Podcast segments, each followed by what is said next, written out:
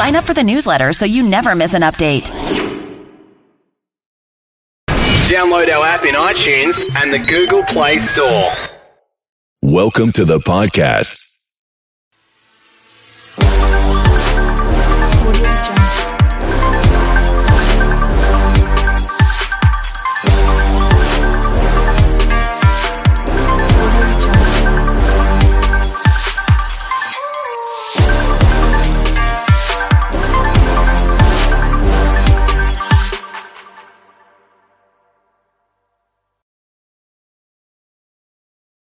It is the Riot Podcast. Good day, Isaiah. Hello. Joining me, Hudson, as Nikki has just one day off this week. She'll be back tomorrow. Yes. um, to fill everyone's hearts with great joy for after Mm-hmm. her little uh, her little road trip. Yeah, maybe she can tell us all about Pennsylvania. Tomorrow we can just talk about Pennsylvania the whole show. yeah, it's gonna oh, be it deserves its own show. I know. It? Big Pennsylvania Day tomorrow. Yeah. So But today, today we had uh, what, what what did we have? A lot of Christmas talk. a lot of Christmas talk early on, uh, which we kind of jumped the gun on. I yeah. One of us thought, and uh, which was me. I don't think we're jumping the gun on Christmas talk. I, I do think we don't we don't want to overdo it. Yeah, I think uh, I like Christmas talk. I like talking about Christmas. Mm-hmm. I'm not a celebrator. I'm not ready Uh-huh. to get re- things rolling until uh, post Thanksgiving. Yeah. but I do like Christmas talk because I think it's fun. Yeah, Christmas well, is fun time. We just have to watch because with now, granted, Christmas is much better than Halloween. Yes. almost everyone would say so. But with Halloween, I don't know when we started talking about it. It wasn't that it that. felt like we did it a lot though. it we did, and that's what I'm saying. If if we've got two months still to go, to and we Christmas, know, you know, when we get close to Christmas, Yep. it's going to be like a lot of everything we talk, talk. about for the last week before Christmas, if not earlier than that, is going to be Christmas related. So we can't like just ruin it now by talking about it a lot in November Mm-hmm. because we're going to talk about it so much in December that if we talk about it now and in December, everyone's going to be like, yeah, we get it. Christmas it's here. And we're just going to be tired. We're going to have exhausted all of our Christmas topics. Yeah, exactly. So that said, we got started talking about Christmas today. So yeah, we started today. but it's not our fault. The studio is decorated already. yeah, yeah, they, the, we had to address decorated. that. Um, what else? What else did we get to? Uh, we talked about that. We also talked about today is the first day of No Shave November. That's right. And Here we well, are. I'm, I have not shaved. Yep. So far, we're so good, right? Yeah, we uh we went over the topic of if I should do mustache, if I should do beard, will I last longer than five days? Um, a couple different things, and then we talked about if maybe Hudson should mix it up. Yeah. What if we just? I think you should do mustache. Have you, You think? considered just mustache? Uh, well, I, like I told you, I've done the horseshoe style. Yes. I've never done just the upper lip. Oh, man. And I don't think that would fit me very well. You don't think so? I would look a lot like Joe Dirt. Yes. Which nobody n- nobody aspires to look like Joe Dirt. I don't yeah, think. no, I don't think so either. So I'm gonna not do that one. Yeah. And the reason I I didn't get to this in the in our discussion during the show. Yeah. But uh, part of the reason the horseshoe mustache didn't last. Not just because it was too much work, also because my wife wasn't a huge as Oh, she huge. didn't love that? Yeah, she always wants me to go shorter, like short. Oh, yeah. see if it shave it all off, and I I've done it a time or two. she wants you to be completely clean, Yeah. or just like trimmed. No, just completely clean. Oh, okay. and uh, I've I've tried to explain, and I've done it a time or two to show her, like, look, this isn't what you what you're hoping for, and uh, still she'll ask about it every once in a while. Like, why don't you shave it off? You're like, Yeah. every time I shave it off, we both agree. We're like, this isn't the look. But every time Yeah. you have this mysterious thing, like, what's under there? Yeah. Like, we know what's under there, and we, we don't like it. I wonder if if I had shorter hair and I was clean mm. shaven, if you she- really cleaned it up, yeah, that. But I don't know if I can live that way. Just I don't know if I can maintain the that. upkeep. Yeah, Because you're right now, you're just long hair. You don't get haircuts. Mm-hmm. You you probably shape up the beard every now and then, Yep. don't you? That's yes, just a, a time or two a week. Yeah, you make That's sure that's in it. line. Uh-huh. Uh, but yeah, I shave every morning, and I think I'm leaning a heavy mustache. I'm Yeah. definitely gonna do the mustache for at least a day. At least a day. Yeah, But I'm we gonna have do- to see it. I'm gonna do beard for probably four days. I'm probably gonna do mustache on Friday. If I make it to if next Monday, I have facial hair. Everybody should be shocked. There'd be great odds on that. I mean, if I make it to next Monday, this would be pretty shocking. That'd be a lo- long time for me. It's not shave. so shaved. for you, it's not no shave November. It's shave less November. Yeah, shave less. it's like, can we last a week? Who knows? We'll see. Um, we talk about that. We also talk about uh, the topic of glasses Uh-huh. and if we think a particular, I guess it would be a fish, uh, Yes. needs them. I also didn't really talk about this in in the show, but I am one of my big fears is eyes. Really? Like, I, I, I can do eye drops now. I didn't used to be able to do eye drops. I can't do contacts. Uh-huh. Freaks me out. And uh, yeah, I'd never touched my own eye. Uh-huh. I'm very, very eye stuff freaks me out. Like, Even just talking about it. so do you need glasses and you don't wear them or what? I, I think I probably do need glasses, Yeah. but there's there's no way You, I don't know. because I can't do look right contacts. I would have to do glasses. Yeah. You need to do contacts. I'll tell you what. I have a fear of eye stuff myself, but you know what? I also fear not, being, able, to see. Yes. Yeah. Well, so- I mean, you know, by this point, you know, I'm past. I know at some point I will, will probably get glasses, Uh-huh. but I'll tell you this: there will not be a day in my life where I wear contacts. Zero percent Come chance. on. Zero percent. you look you look so much better without glasses. I don't know. I'm- If I'm you just gonna stay commit. how you are. I'll just have to commit to the glasses, and at some point when I need and them, make I it need part of them. your look. It'll have to be because there's I no may- way I'm doing. Maybe you can pull it off. I don't Maybe. Know. I But don't yeah, other than that, that's uh, that's pretty much it. Well- There's some other stuff in there, but uh, those are some of the big ones that I You, liked. ju- no, you've heard it all. Yeah, it was that's in this intro. You can stop the podcast Yep, now. that's enough. You And guys we'll, heard uh, everything. We'll catch you tomorrow with Nikki. All right, bye. Catch you later. If you missed out on the next Riot moment when it originally aired, you don't know how lucky you are. You're listening to the worst of the Riot podcast. It is time to to address the elephant in the room. Literal elephant in the room. And by elephant, I mean Christmas stuff. in this room right now, which is a little bit insane. Today, let me check the. It is November first, and here we are sitting in the Radio U studio, and surrounding us is a multitude of Christmas trees, myriad lights, and I feel.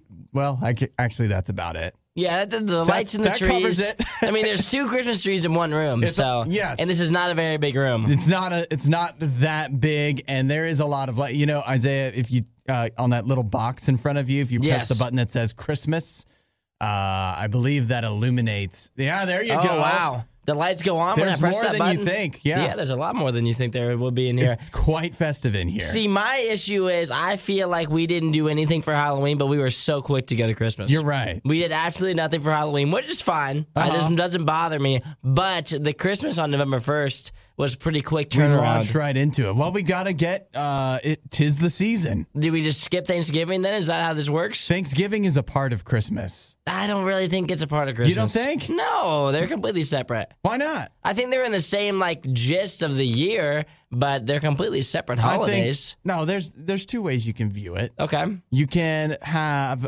uh, Thanksgiving as a day you you lead up to Thanksgiving, and then Thanksgiving launches you into Christmas, and so that is the start. Or if you are somebody who likes to start Christmas a little earlier, then Thanksgiving it's still its own thing, but it's really a part of Christmas. It's like the it's like Puerto Rico.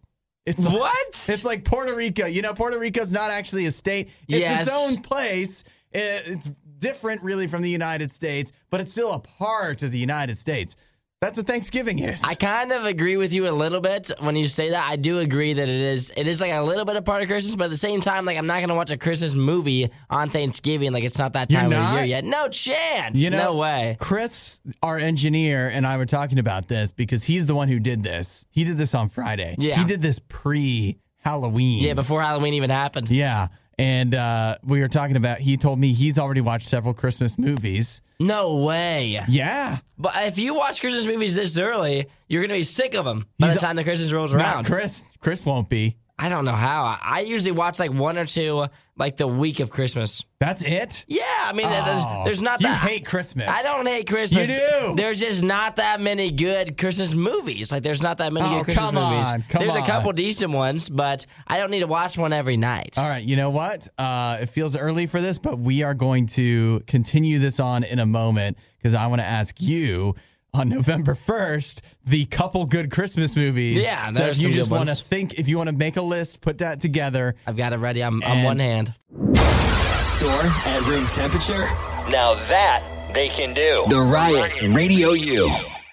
who just said a few moments ago there's only a few good Christmas movies, and you're not going to watch them until like the week of Christmas. Yeah, until like, there's snow on the ground, I'm not gonna watch. a There may movie. not be snow on the ground until after Christmas. Well, here there might not be, but other places there will be snow on the ground there's before already Christmas. snow on the ground other places. Yes, but I don't need to start watching them now. It's way too early. I don't want to get into like the Christmas spirit until at least December for sure. The Christmas spirit. The I- Christmas you know, spirit until December for Every sure. Every time a new person comes in here, and I was the new person once, Mm-hmm. uh, it feels that the new person is the person who hates the Christmas hates Christmas the most. I don't. I love Christmas. You are the newest, and it feels like you hate Christmas compared to all the rest of us. And this is a, a totally new moment for me because I was always the Christmas hater compared to everyone else. Compared to Nikki, uh, I, I'm a one and she's a 10 on the Christmas scale. And Chris is a 100. Chris, our engineer, Yes. who decorated the studio.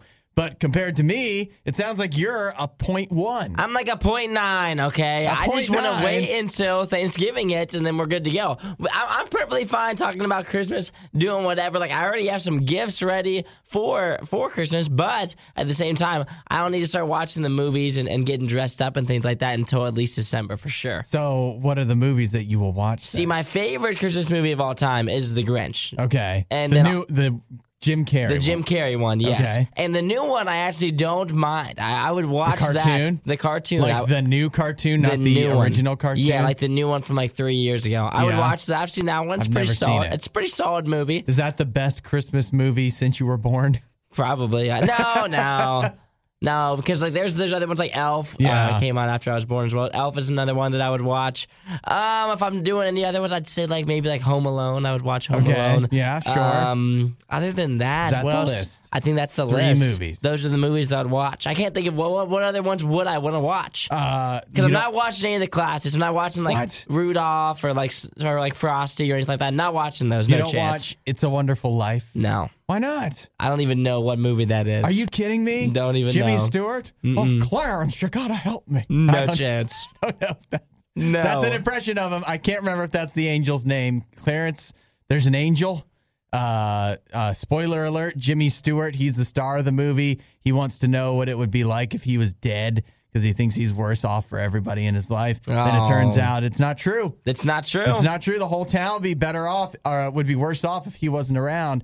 And uh, and so, uh, well, I guess that's a big spoiler for a movie from close to 100 years ago. Well, it's okay. Uh, we don't have to watch it anyway, so it's all right. Some people would say Die Hard. I wouldn't, but some people would. No, No. not not happening for me. Uh, here's what I here's what I do. I watch Planes, Trains, and Automobiles sometime this month, and that is what makes that's what opens the door to Christmas. Because have you seen Planes, Trains, and Automobiles? I haven't seen that one either. Oh no, you would like that. Do you watch any movies from before you were born? Mm-hmm. You yes, do. yes, yes, yes, yes, yes. I guess yes. Home Alone. Yes. Uh, any others? Uh, no, Any not time for of not year. for Christmas. Just not, any I time think, of year. I think for when like Christmas rolls around, I think there's a couple movies like I'll watch The Grinch multiple times for sure. I will watch it multiple, Uh, multiple times. times, and you won't multiple times. But because it's so good, it's so much, it's so far superior to the other Christmas movies. I'll watch Elf like once. That's Uh-huh. enough for me. Uh, but I'll watch The Grinch multiple times because it's so superior to all other Christmas movies. It's so much better that that I will watch it multiple times. I've never heard anybody say that. I'm so the, the Grinch is so much better than all other Christmas movies. I can't even compare them because if it's on TV, I will tune into it a hundred times out of a hundred times. Wow. Wow. Wait, so you what about Hallmark movies? Speaking of TV, Mm-mm. no, no, Hallmark. No, not really. That's probably for the best. yeah, Uh, no, I'm telling you that you need to give Planes, Trains, and Automobiles a chance I'll give that one a chance. because it is a Thanksgiving movie. okay, It I- we takes- can do that now. Steve Martin, you like Steve it's Martin? yes, it's November. Yeah, and uh, John Candy, remember him? I can do that. I can do that one. Planes, Trains, and Automobiles will sign you up. The Riot promise is that they'll always have an opinion on everything they talk about. But that doesn't mean any of their opinions will make sense. This is The Riot on Radio U. One more dose of Christmas on November 1st, and then we're leaving it behind. More than enough for me. That's enough. Uh, but Isaiah, this, okay, first of all, everyone should know the studio is decorated. Chris, our engineer, decorated Mm-hmm. Yes. the Christmas, the Radio U studio in Christmas attire on Friday before even Halloween. So we're getting in here today and there's trees and lights and there's cards we need to sign. It was shocking this morning. It Very was. shocking. I'll, I'll admit, a little festive, a Way little brighter than usual in here. Way I- brighter. I kind of enjoy that. I, I don't mind the brightness. adding some color. Yes. Uh, so then we were talking about uh, when is it appropriate to really dive into Christmas for Isaiah in his life. He says not until there's snow on the ground. December. he'll watch The Grinch repeatedly and Elf, and that's it. yeah, pretty much. I would say that that's pretty much it. And so now we have people besides me trying to convince you to watch at least other Christmas movies. It doesn't even. Have, you can wait till after Thanksgiving, but there has to be another movie that you're going to watch. I agree with that. I'm okay. I'm I'm open You're to that. open? After Thanksgiving, I'm open to watching more Christmas movies for sure. All right. Have you seen Ernest Saves Christmas? Brandon No. wants to know. Brand, you, you should try Ernest Saves Christmas. I'll try Ernest State. I'll, I- I'll, I'll start a list of the movies that I need to try. Write that and then down. Once December rolls around, I'll start knocking them out. Ernest Saves Christmas. That's Brandon's suggestion. Tina uh, suggested Jingle All the Way. Have you seen that? That's with Arnold Schwarzenegger. Mm, haven't seen that one either. That is one that uh, I convince myself every few Christmas seasons. To watch. I think that it's like, yeah, I think I remember that being kind of funny, and it's And then uh, you watch it and you're like, it's no. not as good as you convince yourself. Uh, but you know, it's Christmas, so you can't be too mad at it. Uh, let's see. Jim texted in. He said he does not start any Christmas until the day after Thanksgiving. I agree with that, Jim. I'm on the I'm on the same page there. Once Thanksgiving's over and we like get to the very end of November, early December, I'm ready to roll with Christmas for sure. But if I start before that, then it's going to be kind Uh-huh. You're of a downward spiral. out? Yes, for sure. That's kind of what Zach said. He texted and he said he has a set supply of Christmas cheer. So if he started uh, giving it out today, he'll run out of cheer by the second week of December. So he has to, uh, you know, use it uh, sparingly throughout the holiday season. My other thing was when I growing up, I worked at a at a toy store, like a children's toy store, Uh-huh. and they would start the Christmas music. Today probably is it's probably already on. Yeah. And the Christmas music because I worked there every day. Yeah. And I would get so sick of Michael Bublé and all the Christmas music. By the time Christmas rolled around, oh my gosh, it was over. Like it was I was so far past the Christmas music. And so that's that's another big big thing for me is I just want to wait until after Thanksgiving so Mm-hmm. I can thoroughly enjoy everything because if I start doing it now, I'm gonna be sick of it by the time it rolls around. I'm with you. I'm with you on that on the music. I think you have to hold that back a little bit. Yeah. Because you can get tired. See, the thing is with movies is you watch them once. Yes. And then they're gone for a whole, except for you with the Grinch. But you watch them once and then they're gone for the another year. But with Christmas music, you started the playlist now. You're going to hear the same song. You're going to hear different Every versions day. of the same song. Thou- hundreds of times by Christmas day. Day. So you got to space it. That's why the Radio U Christmas channel, you know what? It launches on uh, the day after Thanksgiving. Yes, exactly. That's when it's right when you should. Right after Thanksgiving Yeah. is when we're ready to roll because You you'll never get tired of it. You won't get tired of it. Yep, exactly. You can't go crazy with it. Well, I'm glad uh, in all this Christmas discussion we've come to an agreement there. Worst of the Riot podcast. He's all right. He might sound a little under the weather, but you're fine, right? Yeah, it's just another day. You know, it's early in the morning, so my Yeah. voice has not quite started yet. I'm just working through that morning voice 100%. Yeah, you gotta. You, I don't know what the answer is. There is no answer. It's every day I come in here. Uh-huh. The first like hour or so of the show, it's just my voice kicking in and off. Uh, Yeah. I think I, my body still thinks I'm sleeping for some reason, and so it only works sometimes when it wants to. Well, uh, let's you, you. Maybe the more you talk, the sooner it will clear. Oh out. yeah, for sure. Uh, so I have an opportunity for whether it's you, Isaiah, or somebody else out there wants to take advantage of this. Uh, the job of eating chicken nuggets. How does that sound to you? That sounds like a fantastic job. Uh, well, then good news. It is a real opportunity for you. You could be the cheap, no, cheap, the chief. you could be the chief dipping officer for Bird's Eye. Okay. What they are looking for, uh, they call it the chief dipping officer. Uh, it is a competition, really, more so than uh, than an actual job. However, it still pays a thousand dollars, a thousand pounds uh, in the UK, and basically they want somebody that knows their way around a chicken nugget or a chicken dipper. Uh, their little job description thing says, "Do you know the difference between dippers and nuggets? Are you the sauce connoisseur of the family? Do you have an insatiable passion for chicken dippers?" Uh, they, Chicken dippers. they are being specific here. where Bird's Eye does chicken dippers. They don't do nuggets. And I think that if you got into, uh, like, if you were uh, by a Bird's Eye employee and you happen to be at a party and you were talking about, oh, these nuggets are delicious, they would be like, that's dippers. It's a dipper. It's a dipper. Thank you very much. And so they are willing to pay somebody if you uh, you need to submit a 250 word cover letter explaining why you're a good fit for the job. And if you're selected, 1,000 pounds, 1,000 um, dollars, they will pay you to eat a bunch of chicken nuggets and basically report. Uh, no, dippers. Chicken dippers, not chicken nuggets. And report on the experience. See, now my thing is, I don't think I could possibly do this Uh huh. because I, with with a chicken dipper, I assume you're dipping it in something. Wouldn't Uh-huh. you? Wouldn't you say? And I am not. in the name. Yeah, I am not like the the prototypical sauce user for sure. Really? I underuse sauce. So you go to Wendy's, you get your nuggets, and you're just eating them dry. No, no, I, I'll, I will get them with sauce, but Uh-huh. I underuse the sauce a lot. Like I've used very, very, very little sauce. Well, I'll dip it every time, maybe, uh, but very little sauce. maybe at Bird's Eye they would prefer that. That, that- then, then I might be the perfect They're candidate. thinking, yes, that's what we want because a true uh, dipper connoisseur will know that the chicken in the Bird's Eye dippers speaks for itself. Exactly. And it needs very little sauce to. Uh, the sauce can just accentuate the chicken, but you put on too much, you're tasting too much sauce and not enough chicken which dipper. is which is accurate because what people do is they just drench whatever it is if it's a french fry if it's a chicken nugget or a chicken dipper uh-huh. or whatever it is that they will just drench it in ranch or barbecue sauce. And then that's not even you're not even tasting the flavor anymore. Yeah, you're not you're not experiencing all the hard work the cook put in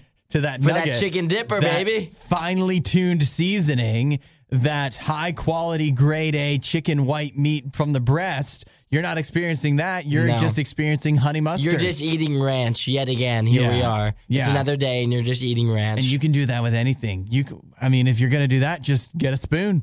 That's what people do. When the ranch is the most overused condiment sauce, whatever you want to call it. You think? it's the most overused? Oh my gosh, people use it on anything. Because it's so versatile. I- I mean, I like ranch, and I will use it on a lot of different things. Uh-huh. But when I use it, it's just a, it's just a little little bit. There's like a, you can draw a line at how much ranch you're allowed to use for it to be acceptable. Yeah. and I'll use it for a lot of different things because it is versatile. But if you're one of those people that use it with everything and you use a lot of it, then why don't you just eat ranch? Like stop. Like you're using ranch as if it's like some sort of chip, and you're supposed to be eating the dip. Like ranch is not like chip dip. When you're eating pizza, So you gotta you're not flip the supposed to dip. cover. You're not supposed to cover it in ranch. You can have ranch with it, but you can't cover it in ranch. You, Isaiah's saying you got to flip your dip ratio right now. Yes, you got to 100%. reverse, do less dip, more chip. Exactly. All a lot more chip. The Riot Podcast. Radio U. Uh, so Isaiah is in Nikki out today, and I know that we know that this isn't the reason why she's uh, called out, but do we know that this isn't the reason she called out? Because uh, she doesn't have any clean socks. Yeah, clean socks are a must. I Uh-huh. think that if you are not wearing clean socks in the morning, then your whole day is probably not going to be very good. You think? Yes, 100%. That's a decision you have to make every morning. That if you're not, if you don't have your socks clean, If you're wearing dirty You're socks for trouble? for a, a day, an entire day that they probably already smell bad, you're going to have a rough day because you're Uh-huh. Going to be worried the whole day that you smell bad. well, what if you just go no socks? No socks. Oh, no, you can't do no You socks can't? at all. You know what? That's what Nikki does. She No. she wear no. She, well, she wears flip flops all oh, the time. yeah, that's fair. That's fair. So she wouldn't probably, this m- is probably not why she called out, but it is reportedly why a man in the UK called out. Uh, we have, this is his boss chiming in. This is a boss uh, of a scaffolding company in Bristol in the UK. His name is Ken Moore, and he shared on his social media over the weekend, uh, well, not over the weekend, earlier this week, about a guy, uh, one of his employees who had texted in and said, Sorry, I can't come into work today. And this is, uh, I'm paraphrasing here. I'm not going to use his exact text, but because there's cursing and it's very British. But uh, he says that he can't come into work because his girlfriend didn't wash his socks. He's got no socks to go to work with. And his, you know, it's winter in the UK, it's winter in the Northern Hemisphere. And uh, so he cannot come in because he will be too cold. He doesn't have clean socks and his boots have holes in them. So he's just got to call He's in got for all the day. kinds of excuses He'll be in here. tomorrow. Yeah. Oh my gosh, my boots have holes, no socks. It's Yeah. cold outside, so unfortunately, I will not be in today. It isn't my fault either because my girlfriend was supposed to wash Yeah, them. So he's I'm passing the sorry, buck, boss. right? It's on her, not me. Uh, yeah, that's that's pretty ridiculous. I've went through some mornings where it's been like last second. I don't have like socks or underwear, or something important Yeah. that I need ready, and I will search until I find a clean pair for I- sure. I've uh I well okay, we work in radio. Yeah. We can we can get away with socks underwear right. situations a little differently than this guy if he's out working in scaffolding, I would think you would want socks. Oh yeah, I mean, and my thing is, if you're between calling off work and wearing dirty socks, then you have to wear dirty yeah, socks. just go with the dirty socks, and right? if you're working in scaffolding, like like you're outside, you're probably. I mean, obviously you want clean socks, but at the same time, like the the bad thing about clean socks is just the, the smell. It's gonna it's gonna smell bad. Yeah. If you don't have them, but if you're outside, like working and, and sweating a little bit anyway, like like nobody's really gonna mind, you know, other than Right. you. Like it's gonna stink for you, but you got to go to work. You can't call off because you don't have and socks. what uh, a concern I would have wearing dirty socks days in a row is it might ruin your shoes. it's already Mm, yeah. hap- it's already happened to him. He says he's got holes in his boots. He's got holes in his boots, but Yeah. I, I think he's got to uh, he's got to go into work here. You can't you can't text your boss that. I think uh, why doesn't the boss uh, standard issue just have like an extra pair of socks for everybody? Maybe you keep it in the van or whatever. Or maybe you know. Also, I, I would text if you're gonna miss. If I was his boss, I'd say, "I'll, I'll bring a pair for you." Yeah, right? Uh, I got a pair for you, big boy. Come on in to work. I got an extra pair, clean as clean as all get out. Yeah. So uh, yeah, if, if if I was the boss, I'd say, "Don't worry about it. Just come on into work." So do you I'll bring buy a pair it? for you. 'Cause Some are saying, some are saying online because it's the internet. They don't think it's a real excuse at all. They think he was out late the night before or something like that. And he's Mm. just, and I think, uh, maybe I'm giving him too much credit, but if he was out late, why why would this be a better would- excuse that's than what I was being out thinking. late? You know? I was. That's what I was gonna say. Is I, I think if he uh, if he's lying, then he's a terrible liar, Right. And he can't come up with. some- this is the best he can come up with. Like if I was gonna lie and say I'm not coming into work, my go-to wouldn't be, well, you know, I don't have clean socks Right, for you today. just say you're sick or something. yeah, exactly. Like, there's no way this would be my excuse. But maybe, maybe this is maybe he has like a track record. You never know. But at the same Yeah. time, he's if used all is- the other excuses. He's worked his way down to socks are dirty. Yeah, so yeah, I, I think this is probably hopefully real. Yeah. But at the same time, uh, if this is actually fake, then then he's a really bad excuse maker. Well, it seems that the boss, just for some closure for everybody, the boss says that uh, he says, see you tomorrow. He says if it was anybody else, he wouldn't have him in the next day. So Low I guess this employee has a good, good, either that or he has a good history. Okay, right? one of the two, He one of the might. two. Maybe this is the first time he's called off in forever. True. Like if we haven't called off in forever, No. that means So if I call tomorrow's off dirty sock Man, day. tomorrow we're not coming in. It's gonna be a Nikki alone show, baby. Everything you love about the riot, plus a handy dandy fast forward option. This is the worst of the riot podcast. Now, Isaiah, feel free to decline to answer this if you'd like. But do you have any health issues? No. Am I allowed to ask that? I'm not allergic to anything when I go to the doctor. I check off everything as no. Uh-huh. I have nothing that uh, that is underlying that I know That of, other, know other of. than this constant stuffy nose that I feel like I've had now for Yeah, months. actually, that's that's leads right into what I was talking about. You know, Yeah. for you, you have a stuffy nose. You've been dealing with it forever, and you kind of just learned to live with it. Exactly. But you know, there is a time when you didn't have the stuffy nose. Those were the days. There may be a day someday where you won't have the stuffy nose.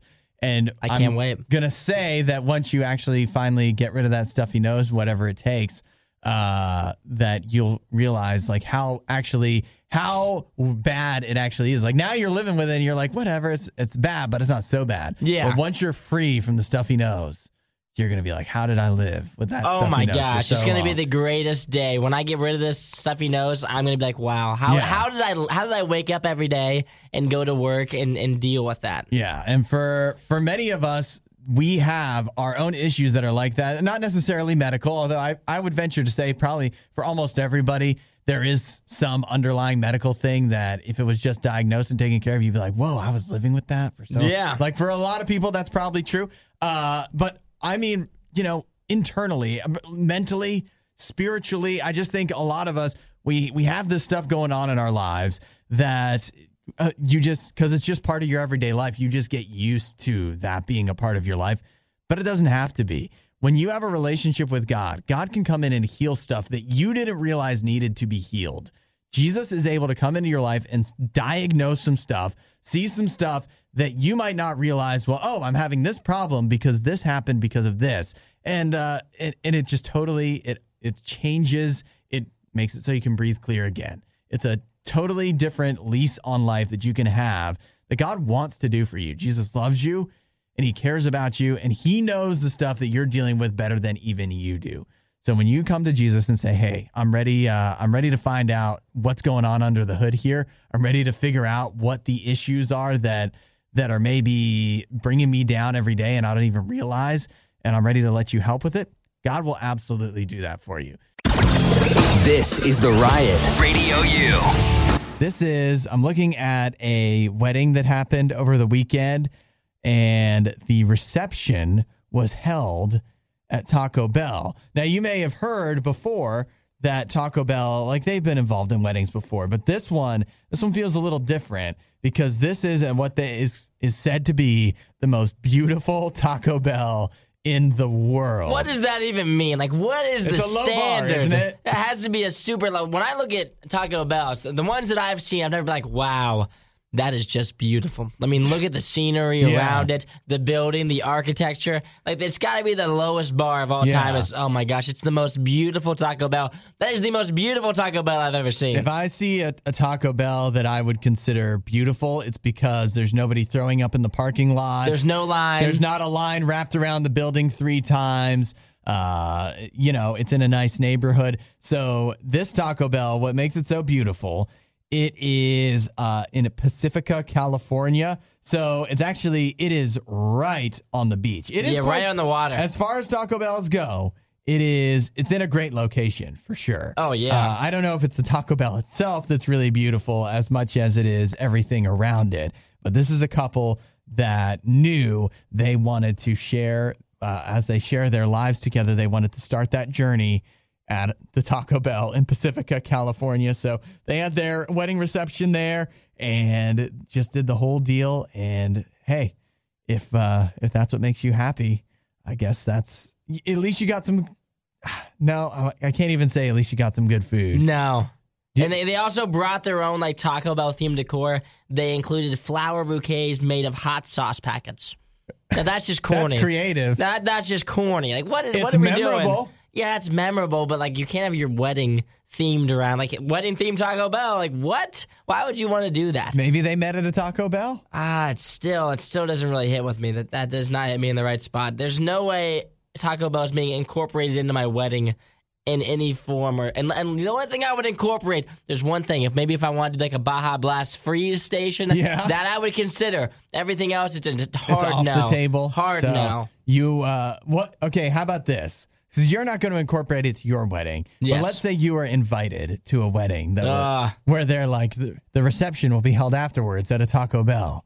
I'm Are not going to the, I'm not going to the reception unless it's on the beach like this Uh-huh. then I would go but if it's just a normal Taco Bell I'm not going Well, no, this is a normal Taco Bell. It just This is happens to be not on the normal. beach. It is. no it is not It's just your standard Taco Bell. It's just that it happens to be right on the edge of the Pacific Ocean. Yeah, which makes it way different than every other Taco Bell I've ever seen in my life. If you're looking for hot takes on the day's most important news stories, uh, you're in the wrong place. You're listening to The Riot on Radio U. this study I found here. It is from, to be specific, it is from the Journal of the Royal Society Interface. It is about great white sharks. I don't know how I feel about this. It says they found that based on experimental evidence, they believe that the majority of shark attacks on people uh, when great white when great white sharks bite humans, they believe it is accidentally because they believe that what they're seeing is their prey. So another I don't know what do great shark great white sharks normally eat like seals or Fish. fish. You think? Yeah. Like big fish, though, right? They Yeah, don't bigger just- fish. dolphins. They eat dolphins, right? I don't know if I they think eat they do. dolphins. I think they don't think do. they do. Killer whale? No, they couldn't eat killer whales. No chance. I don't But, even think. uh, It'd, I don't even think kill a dolphin. I, I, don't think, think so. oh, I guarantee. I think they're scared of dolphins for I've some watched odd enough reason. shark shark. Well, because the sh- dolphins are in pods, but when you see a stray one or an injured one, Mm-hmm. Maybe like a that's when the solo great white dolphin. shark There you go, attacks. Uh, I don't know. I guess they. I'm sure they eat seals, and I know that Yeah. because the seals, uh, when they're babies, some seals they just like the mother leaves them there and they just lie on the ice and uh, hope they don't get attacked by a shark for months at a time, and Yeah. then finally they're big enough to move themselves to hold their own. Yeah. yeah, yeah. So that's where a lot of sharks will get their food. So, anyways, apparently, according to this uh, evidence, they believe that great white sharks aren't attacking us to attack us. They're attacking us because they think we look like what they want to eat. Other that we look like other animals. So, what can we do to fix this? They say shark glasses, which in my mind would never happen. Shark. Go- how about goggles? I don't know. It would have to be goggles, right, for them to stay on. They need the strap, and they need to be for underwater. I think that like I know that I need glasses and I'm not even willing to wear them, let alone would a shark be willing to wear wear a pair of glasses. I think what they need now I think every I think we need this across the board. Uh-huh. I don't understand how we d- don't have some sort of like like pill we can take or like a shot or something that just Uh-huh. fixes our vision. Yeah, it's the year 2021. Exactly. There's so many things that, that don't make sense to me. Like a, a couple things, a computer, an Uh-huh. iPhone. I don't understand all the internet things, How they Wh- work. whatever. You just know that they do. they just work, I, and I, I don't understand it, but I know how to use it. But is there is there no way that we could? Because there's no way we're gonna get a pair of glasses or contacts. No, not on a on a shark. shark. But if you shot him with like a shot or something, Yeah. then maybe then they'd be able to see clearly enough to know Well, what if that we're not what they want to eat. What if it's just because they're underwater and it's hard to see underwater? It is. I, I I'm not. I, this is embarrassing, but I am not an open my eyes underwater kind of guy. Really? Under any condition, I Uh-huh. also don't know how to dive. Okay. And but I can't swim. I'm not a great swimmer. I'm just an average swimmer. If I needed to swim, I could do it, but I'm not great at it. Yeah. Um, but at the same time, I'm not an open my eyes or dive kind of Oh, person. I like opening my eyes underwater, and I but always. doesn't it burn? no, I don't think so. Ah, it scares And me. Maybe somebody can tell me about this. I wear contacts, and I'm always afraid if I'm swimming, I'm swimming in my contacts. I got to wear my glasses in the pool. Yeah. I don't wear my glasses in front of people. Uh, Ever? No, my wife and um, any. I kind of like to see in a pair. Are they, are they, like wire circle glasses or like what kind of glasses we have uh, on? They're they're thicker. Thicker. Okay. Well, okay, Isaiah, you don't. I don't know if you know this about me. Uh, my eyes are so bad. You know uh, that you can get laser surgery, Yeah. right? Uh, the LASIK, and they Yeah. always are advertising it. And my eyes are too bad for LASIK surgery. They Oh, believe no. that LASIK surgery will not fix my eyes.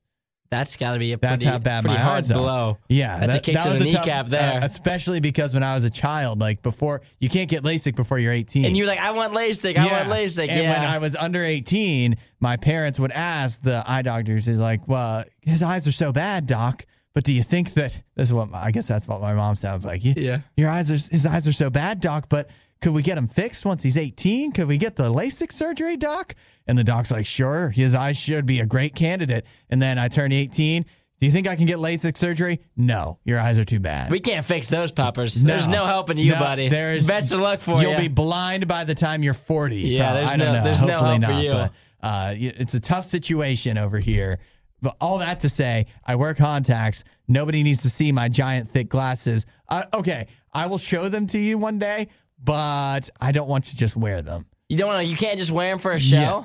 Just a No. one day, Oh, one, no. one- I- one day show. Well, I see, also see better in contacts. oh, Uh, but anyways, I always feel like if I open my eyes underwater, that the, for some reason the water will like suck the contacts out. ugh. Uh, for some, you know, it'll get between and it, they'll Yes. lose the the suction cup thing, and then my contacts are just floating in the water, and I'm blind. Uh, that's never happened Yet. Yet. That's why you don't open your eyes underwater. what do I say? No, I've opened my eyes underwater hundreds of times. It's never happened, but it's still a fear. It's a dangerous game you're playing. Doesn't make any sense. Does it's only it? a matter of time. It just just needs to happen once for things to be Exactly. really difficult for Never me. do it So- again. Nope. So, anyways, uh, maybe that's why they don't put contacts on the great white sharks. To bring Anyway, that's back to- bring it back to Great White Sharks. That's why they don't put contacts that, on them. that must be why. That's exactly why. I think the only answer is for us to stop looking so much like seals. or just stop swimming in water. We could just stay away. It's This is the Worst of the Riot podcast. Isaiah just pointed out to me today uh, that today is a special day. I didn't even consider it. It is. What is? Uh, why don't you tell everyone, Isaiah? Today's a very special day. It looks like um, Hudson. I'm, I'm shocked that after one morning you look full. Uh-huh. Mm-hmm. I'm I mean, already you look, there, huh? You look thick. Uh, it's the first day of No Shave November. Uh-huh. Hudson already has a beard rolling, so for him it's like a five o'clock shadow. I, I guess have it's a pretty bit quick. of a head start yes, on everyone else. You should have clean shaved this morning. That would have been, and then you could have something. started over. Yeah, nobody wants to see me clean shaven. Oh, Especially with the long hair. Yeah. Not a good look for the me. The beard with the long hair looks is, they go well together. Yeah. The long hair by itself, it's it would be a little bit tough. I don't to think it would off. work, yeah. But Uh, uh, it's a it's a big day for a lot of people. Uh, hopefully you didn't shave this morning. Uh-huh. Hopefully you're ready for for the month. So are you uh are you participating? I did not shave this morning. Uh-huh. So I'm only in- 30 days to go. Only 30 days to go. I, I'm a, I shave every single morning, Uh-huh. uh, typically, but I'm I'm in between. I'm trying to figure out what I want to do. no, I want you to do it. See, now what I'm thinking is there's a part of me that I know that I won't last the whole month. I never do. There's a zero percent chance that I last the whole month. I just I don't like having like a beard. Uh-huh. I just it feels for me it's itchy. Like it's just an itchy thing. I don't like it. Uh-huh. You have Um, to push through for a couple days and then all of a sudden you're free and clear. I know, but- and your face is so warm. You love being warm, don't you? I love being warm. you love being warm. And you know, Isaiah, I'll tell you this.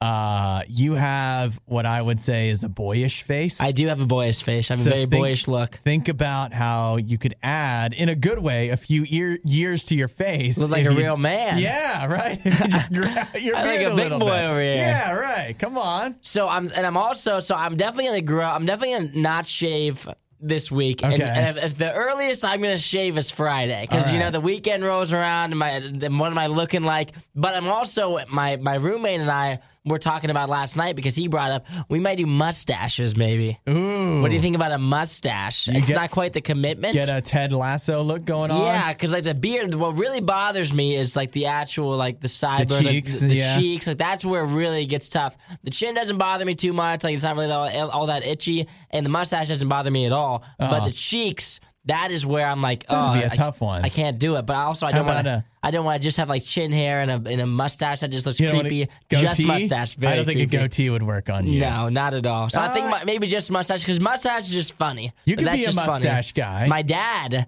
Uh-huh. I've never, I, I've seen him one time without a mustache. He did it just for fun, just Uh-huh. for fun. One time, we we asked him to do it for years. He's had a mustache since he was like 20 years old. For whatever reason, he's a huge mustache guy. Always had a mustache, but one day he shaved it, and I didn't even recognize him. I'm telling you, it looked, it was the one of, it was so weird. Like it was, Yeah. it was like a couple of years ago, but he did it one time for us. He shaved his mustache, and all I was thinking is, I want you to grow back. Yeah, yeah. It's a, it, once once you commit to that, Yes. it, it really throws everybody off if you ever change things up. I think you could be a mustache guy. I kind of want to be, you know, because a mustache, yet again, a mustache is just a funny thing. Like if I came in with a full mustache this morning, you guys would just laugh. Like it would just be, it's just a funny It'd thing. be awesome. I think Yes. you would you would totally be able to pull off. It would be you would be look like a Texas cop. Yes. That uh, a police officer that's younger than he seems. Yeah. Because of the the mustache would just age you so much. You just like you look you roll up and you'd be like, well, looks like you were I going. am. All of a sudden you'd have an accent for some A reason. southern accent. Or you could go the dirty Sanchez. Have you ever oh boy. have you thought about that? Just the No, little, there's the a little line, across. the I think it would fit you. I think it would fit you. a Oh my bit. gosh, no chance. No, And- you could do it. And like if I grow, because like obviously it's no shave November, so everybody has like a little bit of an excuse to have a beard. Uh-huh. But like I'm not like a big beard guy. Uh, it like grows in like pretty decently, Yeah. but also I know it won't look great. Yeah, And so that's how I started. if I grow it in, then people are gonna try to think I'm maybe maybe they think I'm seriously trying to grow it in. You know, where Uh-huh. it's not like obviously if I'm doing it, it's a joke that I that I have a beard. It's just for No Shave November. But some people might be like, oh, maybe he just wears a beard all the time, but that's a bad beard. Where if I have Mm. a mustache, nobody ever, at least not anybody my age, is trying to seriously grow a mustache. Yeah. It's always for a joke. Yeah. So that way, if I grow the mustache, they'll just be like, oh, that's funny. You know, he's not actually trying to look good. He's just trying to look funny. You know why I I used to have a mustache? No way. I did the horseshoe mustache. No, you did not. I did. I did. All What? uh, why? Why did it end? Why did it end? Uh, you know what? For one, and this is why I'll say to you, if you shave every morning, that you might be able a, a better mustache man than I because it's work. Part of the reason I have a beard is because you don't wanna shave in the morning. I don't want to shave every day. I don't want to Oh. shave most days. So I only tidy it up every so often and just kind of let it do its thing. But if you have a, if you're going any kind of mustache and you've got to keep the rest of your face oh, pretty Oh, yeah. you you can only go a day or two before it starts to look like you, something's gone wrong with you. Yes. So, but for you, you're already used Yeah, to shaving I shave day. every morning, So, that was part of why. And it just, you know, I look, I have a bit of a like a southern trucker look in oh some yeah, ways. hundred percent. If I do, if when I'm doing the horseshoe mustache, it that goes through the roof. Yeah, it's just through too much. the roof. How much I look like I should be living in a trailer park. Not that there's anything wrong with that. It's just I don't live in a trailer park. It's just not your look, That's you not fully my look, but It's I not do. what you're I do kind of love it actually. I think you should do it again. I could go back. I, could go back. I'd like it. I'd I'll- like it I'll have to show you the pictures from. Oh, uh, yes, maybe we'll repost. yes. Repost on the old uh, Radio U socials. Yes, so we can do that. That'd be Our great. No Shave November post. That's enough of that. For more Riot content, head to riot.radiou.com.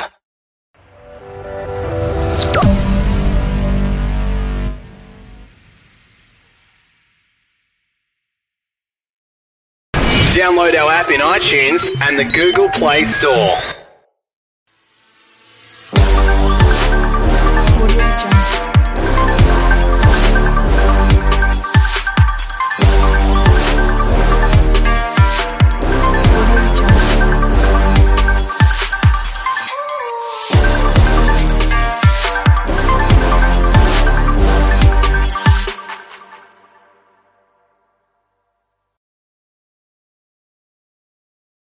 Hello?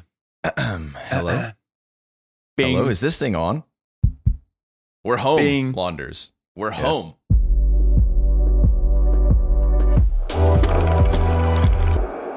You know, we did our first episode in person, side by side, for for the EPOS Push to Talk podcast, episode six, and uh, we're back within the realm of normal, or at least Yeah. all things normal with a major going on. hmm It literally That's not started this normal. morning. The last one was almost 763 days ago. I- Almost. I, can, I also try to say almost because I can't remember the exact date. But even CSGO tweeted about it. Woo. That's how you know We've they it, maybe care about the game a little bit. They had to do the math on how many days since the last major. Nah, I was thinking about this. You know, it's the initiation phase for for every for you know all the new viewers who who are you know with having joined us in the last couple of years, and whether you're listening to this podcast as well as a newcomer to CS:GO, welcome to your first major. It is a rite of passage for all of your O3s and 3Os to get wrecked on day one. It's what happens, and and you, you thought, ah, no, this is safe. No, no bet is safe, folks. TyLoo almost beat heroic. Yeah, they looked actually kind of good. They look kind of good, man. They played differently, but they still managed to like trick heroic a couple of times. Yeah. and that match was close. Did you did you pick wh- wh- who's your O three? Is it Sharks? Uh, my O3 is Sharks. Yes, sir. It was between Sharks. I like how it's like uh, it's binary though. Either you did TyLoo 03 or Sharks. You didn't. Re- there's like two percent of people picked some someone random. What's Uh, your 3 My 3 is Sharks. Oh, sorry, No, sorry, no. sorry, sorry. My three O is heroic. Okay, so so Some people are the- like, so that the strat is obviously you don't put a team that you know is going to go through that might not get 3-0 in. Uh, but this this uh this major, I don't think there is a clear 3-0 in the first place. So I right. I didn't That's really fair. feel too bad about it. Yeah. You know, it's it's a bit risky always, but uh, I- think I think heroic of everybody was the safest one. There's a lot of people out there who got smoked by Copenhagen Flames. Uh, I noticed that in your pick 'em I video. actually predicted the upset. You put them in, man. I saw that. I saw that. Props to you. I put Virtus Pro for the 3-0 because I feel like either FL1T's going to cause them to have some crazy X factor and get them through everything, Oh yeah. uh, or it could just you know fall on its. I, mean, I don't like to cheer for Virtus Pro, so Yeah. my thought was this: either they earn my support by giving me my 3-0 pick, or I can then cheer against them like usual because you don't want them to go through once your 3-0 is bust. So Uh, it was to like be the, clear, it's specifically because of their play style that uh, Yeah. Doesn't. Oh, nothing cheer for personal. them. Yeah, yeah, nothing personal. and uh. I and we all vibe with that. Some rounds with James. I mean, come on, even if you're the biggest fan, come on, guys. Uh, uh, and uh, I, I that actually makes sense. And for me, like uh, heroic, I think they choked at Cologne, so I don't, I don't really believe they're go- they're going to go like super far on this land. Or if they do, it'll be like a huge breakthrough for them. But I think they completely choked at Cologne. So we'll have to see if they are going to be able to make a deep run. But I think the pressure will matter for uh, for heroic. So I'm not totally sold yet. Well, speaking of success and heroic, uh, I think you know we've we've got a lot of Counter Strike on our plate right now to devour, but we're also coming off of a delicious meal in Copenhagen with the Blast Fall Showdown and the upcoming Fall Finals. But you know, first Showdown, man, we got to talk all things Blast. That's what we do at the uh, EPOS Push to Talk podcast. Speaking of TyLoo as well, and you know, I, I tweeted out this morning. I said, "Lynn Vision was your warning," because we saw this microcosm of Counter Strike, this this little tiny ecosystem that has been completely separate from the world stage of CS:GO, just playing within itself. And we saw these weird results where you know Vici Gaming was getting wins over TyLoo, and and and uh, there was just all this you know back and forth within Chinese Counter Strike, but none of it, none of it at all versus the rest of the world. Lynn Vision shocked us versus G2 with some of their individual levels. You know, Lynn Vision taking an actual map, 1614 Vertigo. If, if you weren't there for the Lynn Vision Vertigo game, then you missed a piece of CS history Yeah, in terms better, of Chinese Counter Strike. you better with the Lynn Vision. You better. And now Better. we've got her. You know, now we, we talk about TyLoo coming out of it as well. So so Chinese CS stocks at an all time high. Lynn Vision over G2 for one map. You know, that felt like to me one of the coolest things that happened at Showdown because th- the same narrative happened again today. It- It's just we're starting to see the reemergence of regions that haven't been on an international stage, and they looked good at Showdown. It's promising. Yes, I brought a tear to my eye to finally see not two Europeans going against each other for once, right? Uh, and actually being competitive. So, listen, I, I don't know if it's the reemergence of scenes, but it is a re- reemergence of the Chinese scene because their their scene specifically has gotten a lot bigger uh, with CS, which is awesome. So, I think we can expect a lot more. And clearly, this TyLoo is proof, along with Lynn Vision, that uh, they are they are whetstones for each other. There are actually good teams there that are creating good practice over in China, and there might be a lot more to to come from there. And of course, Lynn Vision average age of twenty point five, and these were, uh, as a lot of people pointed out to us, you know, the next generation of talent uh, within China. There's a chance that Starry doesn't retire, but does actually take some kind of break. And I don't know about you know if they're if people are taking that uh, our rule extremely seriously. I've heard some people in my comments kind of going back and forth about whether or not it's super serious or just more looked at as like a guideline of some sort. Um, but but but regardless, I think uh, yeah, there's there's other players. I guess it would suck though if if if people who are like you know 14, 15 years old come into the rule and like don't never get a chance to even start playing or something like that. That that would be a damn shame. Um, because there's lots of money in esports to win. Counter Strike's Yes. handing out the most money every year in terms of prize pool. Uh, Ti was forty million dollars. Counter Strike just still put out more mil- more millions this year in prize pool. So eat Money. that, uh, Dota. Power, respect. Respect. All three, all three of the key pieces of Counter Strike. And uh, you know who's got a lot of money, power, and respect right now? I think the stocks are on the rise. Heroic didn't drop a single map at the showdown. I want to draw a comparison between fall and spring uh, seasons when it comes to Blast. We had we had it right. Gambit comes in for the showdown back in the in the spring season. They don't drop a single map at the showdown. They don't drop a single map at the at the spring or the fall. Oh my god, spring finals. They just cleaned the entire first half of the year. Right? They booked in that ticket for the world finals and said thank you. No, we don't want to participate in the fall season. Leave us alone. We got what we needed. Now we've got heroic, this this like favorite invited to the showdown stage where eh, we know it's a cutthroat format. We know that some favorites sometimes fall. G2.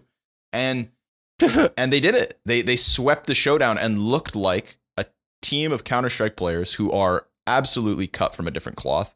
Um, you know, and and and a team of players who are now with their uh names cleared officially by ESIC as as a group of guys who want to get back to to to to truly challenging the very best that this game has to offer. So props to Heroic. You know, I'm super excited to see them at fall finals in front of a Danish crowd, for better or for worse. You know, anti-heroes through and through. I we'll don't see, know what's yeah. gonna happen, but I just want to see these guys play on a huge stage and uh, you know just just get back to what matters most, which is just you know popping some heads in the server. and they they beat Poggers, so they survived a whole uh, a whole level of trash talk that no other team has had to experience Yeah, facing against uh, Loba in the server on Twitter before the match, during the match. There were a lot of uh, streamers on Poggers that have a lot of fans, so Heroic had to uh, really withstand a ton of community backlash in another form to beat Yeah. Poggers. a lot of pressure there, man. I've Yeah, never seen so much all chat trash talk between two teams in the, in the last like four or five years of casting. It CS:GO. felt a bit mean spirited at some point. it was hard to tell, and I think that's kind of Loba's shtick. Is that sometimes you don't you don't know if it's you know every joke has a grain of truth within it. Yeah. So They- so some you know it was there, man. It was there and present, but uh, heroic survived it. They survived TyLoo as well this morning. You know, what I mean? Actually, Like, at some point, they gave up on everything. trying to make their quips witty and they just started calling each other bot. Yeah, So- the age old CS insult. Yeah. nice smoke bot. Nice rotation bot. Nice shot bot. So that's that's where I felt like it got a little bit um, mean spirited. Mean spirited. We're not here to hurt anybody's feelings, man. We're not here to hurt feelings. But uh, I know somebody who is hurt, and that's G2 because they're out of the fall season, completely Oh eliminated, God. completely eliminated at the hands of Mad Lions, an Wow. EPOS partner. May I add? No, they were solid. Just saying. And they probably had better headphones too. Yeah, no doubt. I mean, speaking speaking of EPOS and audio, this podcast, of course, is only made possible thanks to our sponsors, EPOS. This episode is brought to you by the EPOS H6 Pro. The EPOS H6 is the successor to the Game Zero and GSP 600 series, and it's the perfect gaming headset for CSGO and competitive gaming. Mad Lions are the proof of that. Those gamers turned that series upside down after getting smoked on Ancient. When G2 obliterated Mad Lions on Ancient, I was like, yo, we've got a quick day in the office. This G2 looks phenomenal. You know, they just just got their spot in the major and now they're going to just wreck face going into Nope. A reverse sweep of the series. So many close moments as well, but they held on to it, dude. And uh You Waro 2K, the sightless, son of Sasha, yeah. I believe. Him and and TMB, son of dupreeh, Banana Yes. King. Uh, he he was the IGL and was such a sick player as well in the series. But you know what's funny about the series, dude? If you look at the stats, they they only had one player that had over a 1.0 rating on Mad Lions. G2 had four players over a 1.0. Damn. And that was partly because Ancient was actually so one sided. But uh, if you just if you took just a screen cap of like everyone's performances, you would you would look at a series that looked like Mad Lions got stomped out, but they grinded through, won a comeback, got into overtime on the boat on both Mirage and Inferno, and it was ugly and it was messy. But they were the team that were supposed to lose the whole time, so they showed a ton of grit, and I I had so much fun watching them too. I think they're I, I actually couldn't find a counter. I think that was one of the only times I've watched a game with you when we've casted where I was looking at some of these mid explodes and I couldn't even figure out what G2 were doing wrong. So I think that that part was pretty crazy. The level of explosive explosivity that uh, Mad Lions brought to Inferno, I made me really want to know if they played against someone else who's having a better day, uh, if they'd be able to pull off that T side again. But that was that was impressive to me. And and TMB, he's he's a youngster. He's a youngster and he's calling at this level. That was cool. TMB was, you know, I think Waro went in with the hype. Um, and on that Inferno game, the amount of times he was wall banging people behind new box was just Oh getting my kills through smokes. Like he's got, he's one of those operas who just, you know, he believes in the Wayne Gretzky quote of "You miss every shot you don't take." So he just takes all the shots he needs to. yeah, true. Uh, and, and he just he has that sixth sense, right? And like that's genuinely a valuable aspect of of of any player is, you know, you can't get shots, you can't get kills if you don't shoot. Um and and that just you know bullet output played to his strength a lot. TMB was the big surprise. Uh, you know, the showdown is was one of these events where we kind of Tickle of my balls. That's what it stands for, dude. It, I'm just saying, if if he hasn't claimed it, I don't know what he's doing. but uh, yeah, his lurks, dude. It's uh, it's nice to know that that Mad Lions have like a different dimension to them. It's not just relying on this crazy star opera, but you've also got this cool lurk play, and and like you said, very young. Uh, young young players are promising. That's what again the showdown is meant to showcase those moments. And as much as I was trying to hype up that Lynn Vision map over G two, it's the full series upset from Mad Lions reverse sweep that that is like you know the pinpoint of the showdown. We get one genuine upset in the showdown usually at least, and and this one props to Mad Lions, EPOS partner, they got it done, and for that we respect them. Now they came up a little short, of course. That is unfortunate, uh, not qualifying all the way through. Uh, but you know we got liquid and we got heroic, which I think for for teams at the fall finals, in order to stay competitive, right? You always want your showdown teams to come into the fall finals and feel like they have a real chance. I truly believe those are, are two of the two of the best teams we could have asked for. Uh, Liquid exceeded my expectations, but if G2 wanted to drop the ball, then I'm very happy to see Liquid step up and, and take control of it. Dude, uh, Nafly just put him up against the wall. He had uh, a 1.5 rating on the series versus Mad Lions. Mm. No shame Mm, losing mm, to mm. Liquid when Nafly's playing like that. Uh, he's quietly had uh an absolutely insane year, and he's coming now for the rest of it because now they, I feel like you got to anchor your your results with something. Like you can come close, but if you don't qualify to the major or you don't get the fall final, you know, you don't get some big land in the month Yep. or two. I think it can be kind of hard to stay focused. Yeah, definitely. You need that goal. Set your eyes on it. Um, we glazed over something, Mo, that I want to revisit real quick. Go ahead. Spe- you know, eyes glazed over. Complexity 16 0'd again. Again. Oh, I would yes. really, really, really hate hate the reality that is this situation for complexity. Um, the team, this roster is, I think, dead. Um, They're dead. they're dead. Uh, so They're dead. Rest in peace, this complexity dream. There's a lot of talented players on this complexity lineup. There's a lot of potential on this complexity lineup. Which variation we're going to see moving forward, we don't know. Obviously, poizon has already been removed, so that is already a, a part of it, right? How many more pieces will be shuffled around? I expect more to come. Uh, but this isn't the first team that we see kind of die out at a showdown, right? We have to remember that this was this was the stage where RPK was sent into retirement. 9Z Complex- eliminating Vitality and sending them off back at the Spring Showdown, Fall Final, or Fall Spring. Oh my God. fall Showdown, Spring, Fall Showdown will have this last complexity are there? lineup, man. It's uh, it's a sad one to see because I don't know. I always touted them as very highly, but they got 60 note again. I have a Cold idea. Zero. Cold it? Zero. Uh, complexity to pick up Doc.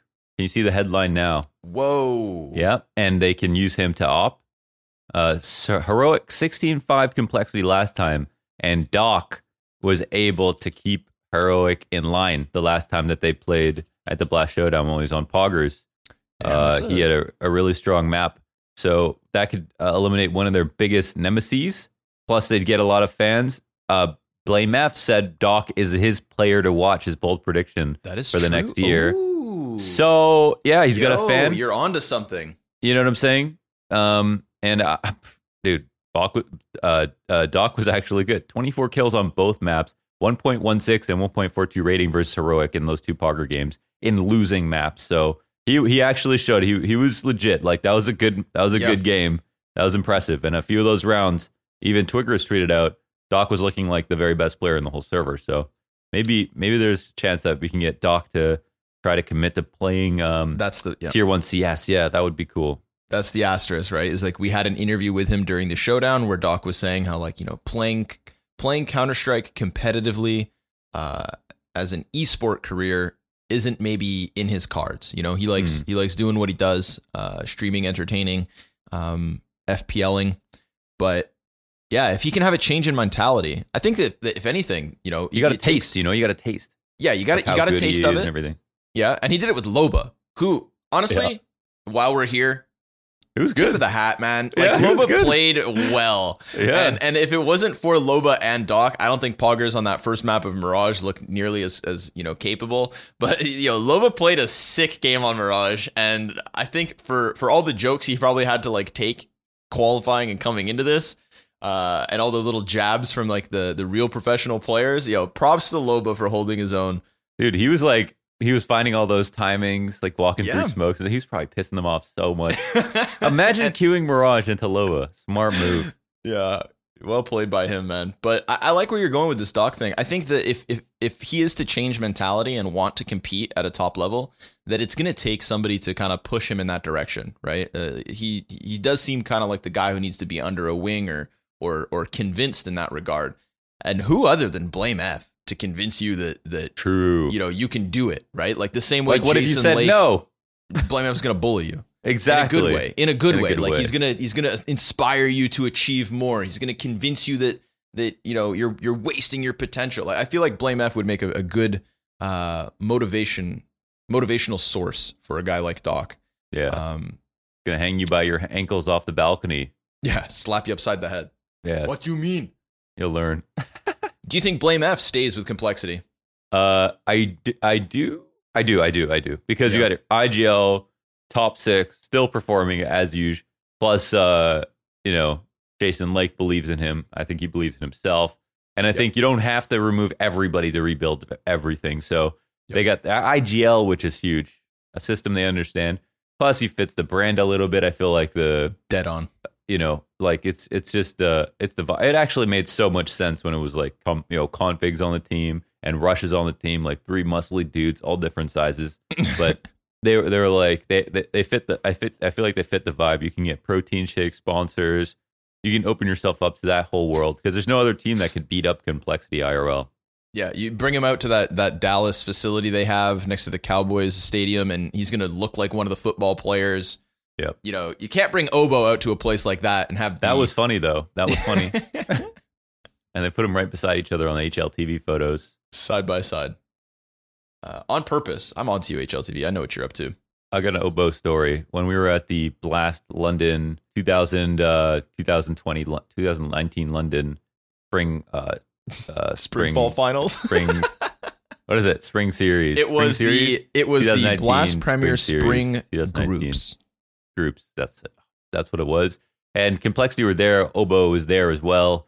And uh, we had this hotel, and like you know, it was a really really nice hotel. And oBo obviously doesn't go to the gym very much, but he's on a team where he's got like a lot of influences to maybe want to start or like whatever because everyone's eating. He's just be you know sitting there eating a little bit, and all these guys just you know I can't imagine how much blameF just sits there eating beside him constantly.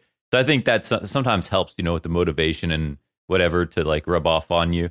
So then uh uh he starts so so then I remember I remember Rush came down he was like talking about how uh, he saw Obo uh in the hallway at like 2 a.m. and he was walking out of his room and he was like Obo what are you doing and Obo was literally wobbling walking towards him like barely could stand up and Rush was like are you okay what, what time is it dude it's like 2 a.m. he's like yeah I just went to the gym did some leg day and so Obo was taking you know past midnight visits to the Yeah. to the gym to do some squats um and he got caught by rush good thing he didn't he caught him you know what if he fell over in the hallway Would never gotten to bed, man.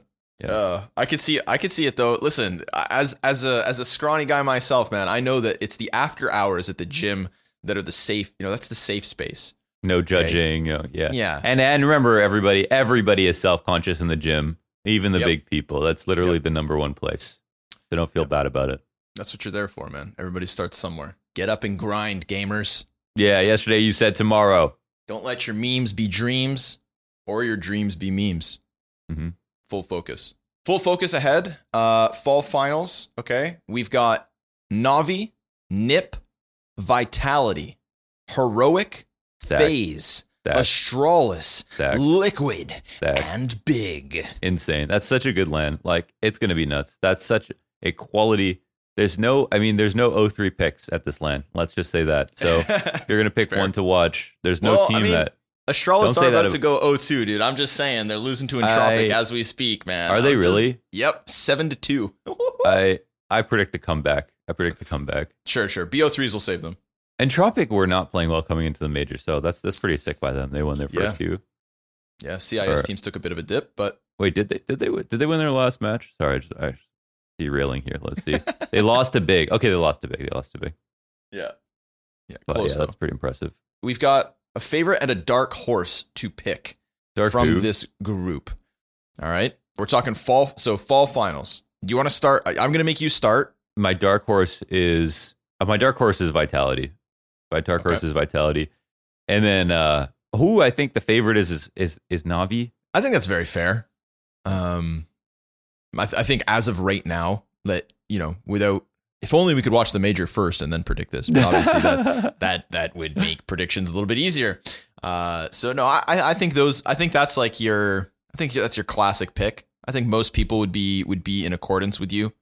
Um, Vitality is a dark horse, Navi for the favorite. Uh, I'll ask you as an addition if anybody else is in the finals, right? So if, if if your favorite and your dark horse get there, then it's a Navi Nip, uh, excuse me, a Navi Vitality finals uh, at the at the Royal Arena. What's one other team, Mo, that you think uh, could could steal either of those spots? Liquid. Yeah, It- you know, at the Dren back off. It's such a shame that he's not coach of the major, huh? mm, yeah, but he's having he's a definitely child. done so, so, much. I know it life. sucks. Yeah, it's really Woo! it's a More shame. gamers. yeah. Uh, but why now? You know what I mean? Like, no, just kidding. Yeah, couldn't you have time? No, yeah. He actually Uh, Look tried at gla1ve. to gla1ve. He gla1ve actually timed it for tried to RMR, consider. dude. No, he tried to consider when the major was going to be, but it, I like Mm. it, it. That's so nuts. I, I don't know if I'll ever have to face that day, but um, I hope I'm more prepared than Adren was. yeah, is what it is. It's it's it's okay. NACS has survived worse, and we got Yeah. Joka Steve. Shout out to Joka Steve. Yeah, we're kind of like the we're like one of those zombie fighters in the UFC. You know what I'm saying? Like, where you can just beat us up constantly, and yeah, we're not really fighting back, but we're not leaving. Yeah, we're not going. We anywhere. just yeah, we literally just stand there. El Cucuy. with two two blue eyes and covered in covered in our own blood, bleeding our own blood. Uh, but we're just not leaving the octagon. That's NACS. Not going anywhere. I mean, we're inspired by Brazilian CS. Liquid We're has the the only. You're still going to give us qualifier slots. We're still going to always have one or two orgs. They'll never get rid of us, no matter how much you try, even if we're shit. EG is the only team sticker and team patch that is worth less on the community market than the PGL stickers. And the event stickers are always the least expensive, but not if you're EG. Oh man. Holy crap! Really? Right? Yeah, yeah, facts. That is facts. yeah. Wow. Yeah. There are there are deeper depths. Shouldn't they have Um, all of like they should have uh, more Polish fans, right? So I guess they've got Dycha and they've got um, Hades. How many other Polish? I guess all that Polish fans can get around, uh, can get around ENCE. That's where they're probably focused. Maybe Mihu goes over there too, dude. Who knows? I don't know. Oh my gosh! I Yeah. don't know. Um, me, my favorite in Dark Horse. I'm gonna pick this to contrast so that maybe I can I can hold it over you one day. Favorite has to be Navi. I'm right there. I would agree with you actually, just Navi and Vitality, but I'm I'm I'm, Like I'm they gonna give you a commit to it. jersey. I'm sorry, I literally took that from you. They did they, give they me jerseys. sent you two jerseys. They sent. you. Yeah, yeah. They sent me the they sent me their original one about a year. Ago. They didn't ago. even ask Scrawny. They, They- just sent him the jersey with his name on it. Dude, That's how you do just- it. it's you just, Just got to pander to the. French, you know. Dox your favorite talent and send them mm-hmm. stuff. Normalize doxing Yeah. your favorite talent and sending Give them stuff. give me more. I mean, you've got that excellent Spirit hoodie, and Spirit went on to win the international. Coincidence? I don't know and now, to but you me, didn't even put Spirit in your pickums. I be, uh, it, uh, uh, uh, yeah, well, okay, but yeah, well, that's true. What's up with that? I'm going to commit to the dark horse for the fall finals you? being liquid. We'll get to that in a second. Liquid. I'm, I'm gonna I'm gonna replace the vitality with the liquid pick. Okay, I, I think that liquid are riding a good high. I think that you touched on it with Nafly coming into his own here. Um, if if Okay. Naf and Fallen really stick the landing for the end of the year, I think that that liquid could be a true dark horse uh, and shock everybody by making a deep run at fall finals. Okay, But, so then uh, what about your third and dairy pick? You're gonna My pick third and dairy. Well, if I couldn't go with vitality for the sake of it, I think Nip. Yeah. Nip. Uh, device. You know, There's- device so many good highly rated here. player at the final major qualifier. We we were not going to get to see what comes next. Uh, you know, uh, we can't forget like you know Astralis were 3-0, uh, or excuse me, Astralis ran through all those BO ones like like gods to get to the major, and and now they're already kind of like faltering. Um, so there's there's like this uncertainty that is that is surrounding a lot of these teams as we wait to see them actually play. But yeah, I could throw Nip up there. Um, if the players don't crack under land pressure, but that I think is also applicable to a lot of teams. So yeah, let's say Nip is my my my third little pin in it. Cool. God, great event. Still have time to get some tickets. Just to let you guys know as well. The uh, the Royal Arena, not yet sold out, but you don't want to miss it. You can be there. LAN experience. LAN experience. If you are only entering the world of Counter Strike, I promise you that there is nothing more exciting than being in a physical environment with other human beings who are just as passionate about Counter Strike as you are. When you see the guy four rows down rip off his Astralis jersey, wave it over his head, and chant who knows what in Viking incantations, you will feel inspired and you're going to feel alive, more alive than you have in years. Come join us. Fall finals. Blast Royal Arena. There's still some time. Yes, hug your homies in person, and you're also no one can call you an onliner anymore if you Yep. go to a LAN. You showed up. you can say, "Yeah, I've been to a LAN." That's all you have to say. Just don't go into details. Ah, Launders, we move our segment into the bomb has been planted. All right, we like to play games around here. We like to uh, we like to keep things keep things fresh, keep things moving. Today's bomb has been planted, which is a game, of course, we play where we have 40 seconds to take a side on on on normally uh, a hotly contested topic. Today's topic is nade dropping was a good addition to CS:GO. What do you want? I'm gonna say it was. I will say it was a bad, a horrible idea because if you, uh, without nade dropping, you've got pure CS. Okay. MSL approved CS. Without nade dropping, people are spending less money. There's less nades on the floor that are all rolling around. Sometimes they're rolling off the map. With no nades dropping, uh, Alexi B isn't the best IGL on the whole planet. Without nades uh, being dropped on the floor, then uh, the the strategies just make a little bit more sense. They're more clean. There's more bomb plants that go down. It's easier to take sites. We're helping out the T's who need help on certain maps right now. Dust 2 predicted to be the most CT sided map in the pool with nades dropping. Without nades dropping, Time. it's back to normal. Okay. Your bomb just blew up. All right. cool. The reason that nade dropping was a good addition to the game is it immediately adds tactical depth to CS:GO inherently. When you can upgrade your your layers of communication to plan for pre moments, post moments, retakes, whatever it needs to be. When you can create these stockpiles all around the map, while yes, okay, it's not ideal, nades can roll around, that can be ameliorated. Okay, that can be improved. We can get there. But what we have right now is a new layer of Counter Strike, a fundamental change to one of the most important and once upon a time underplayed components of CSGO. Once we know how to truly implement this new nade drop to that next level, and as we all learn about it, your minds will be blown.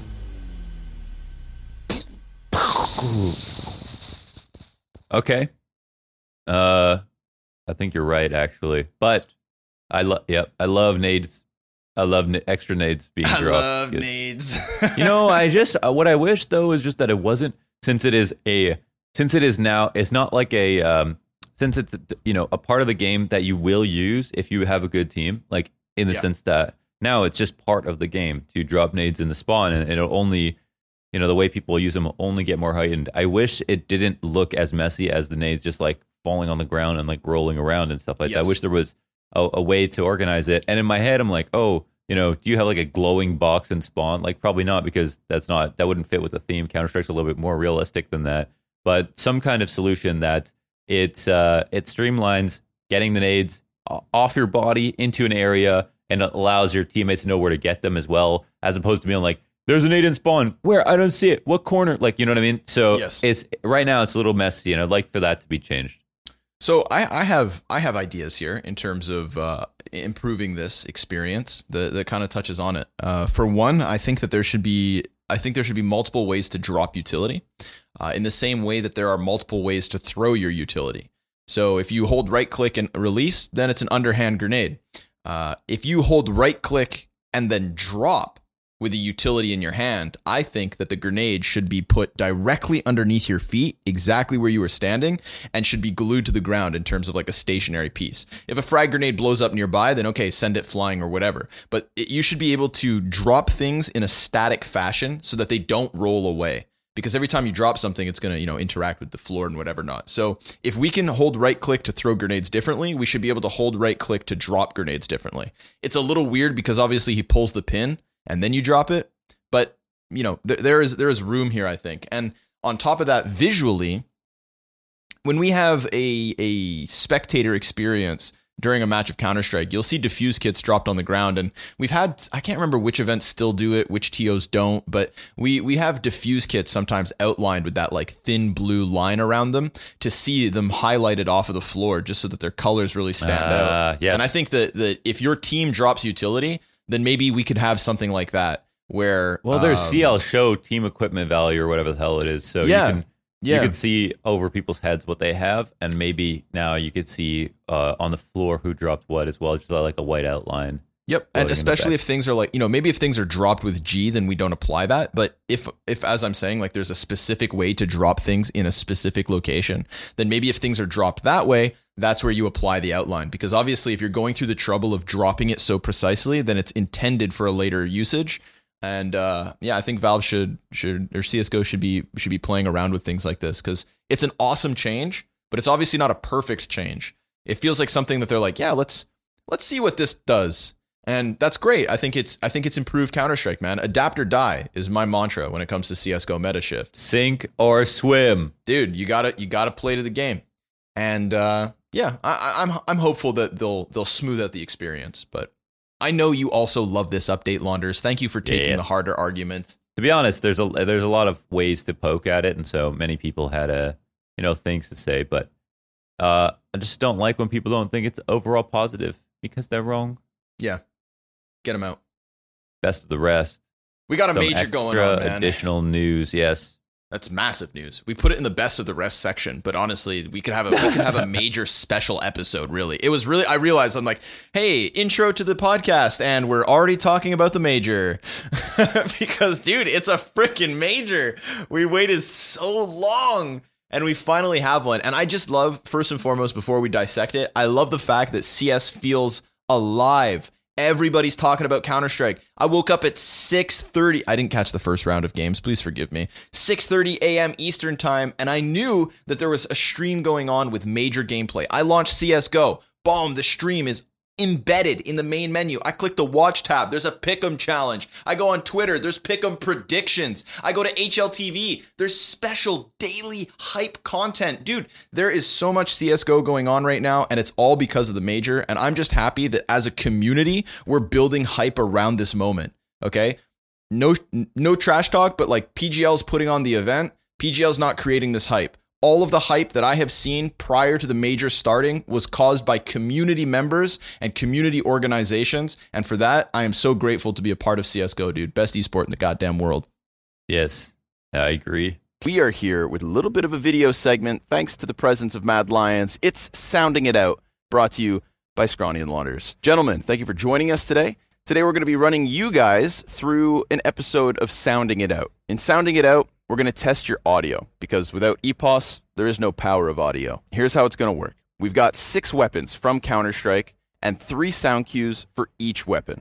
The first sound cue is going to be the sound of you picking up the weapon. I'm going to ask you if you guys can identify what gun it is based on that sound. If you get it right, it's three points.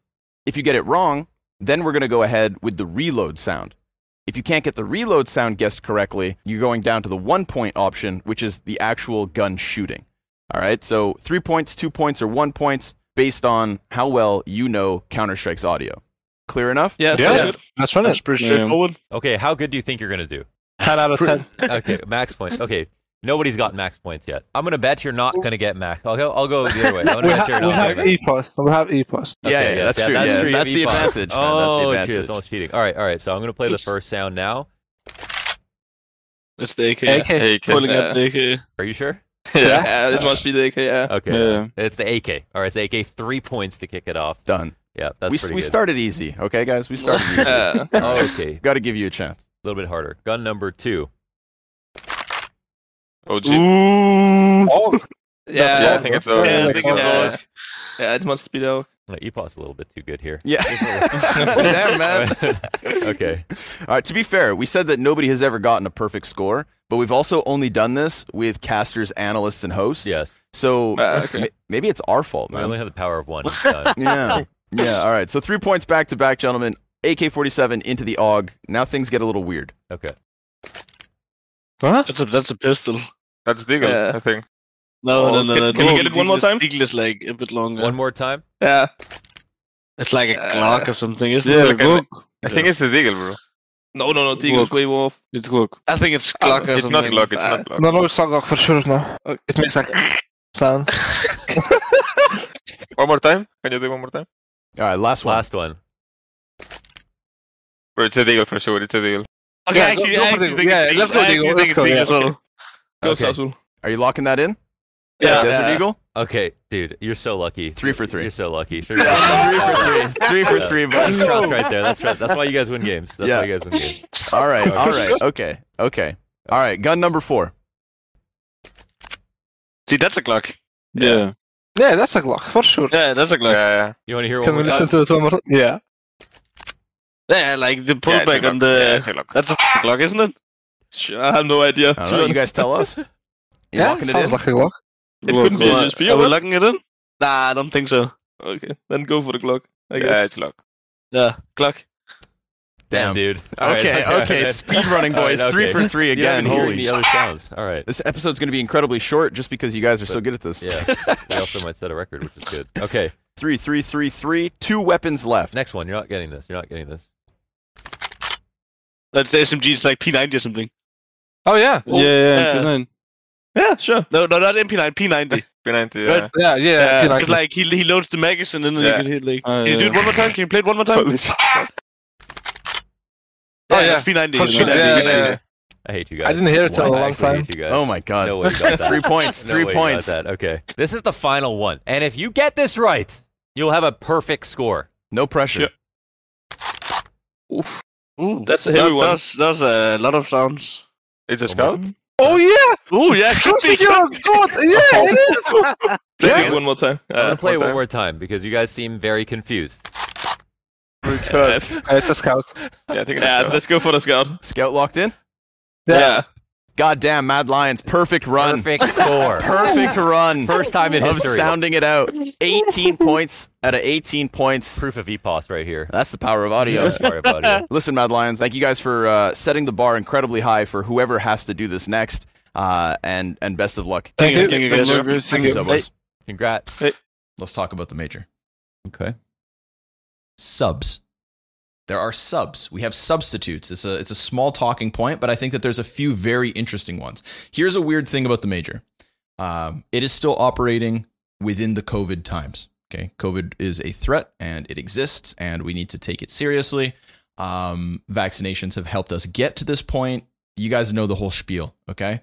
But we have seen that PGL announced players could and may be disqualified from competing if they test positive for the virus while they're at the event.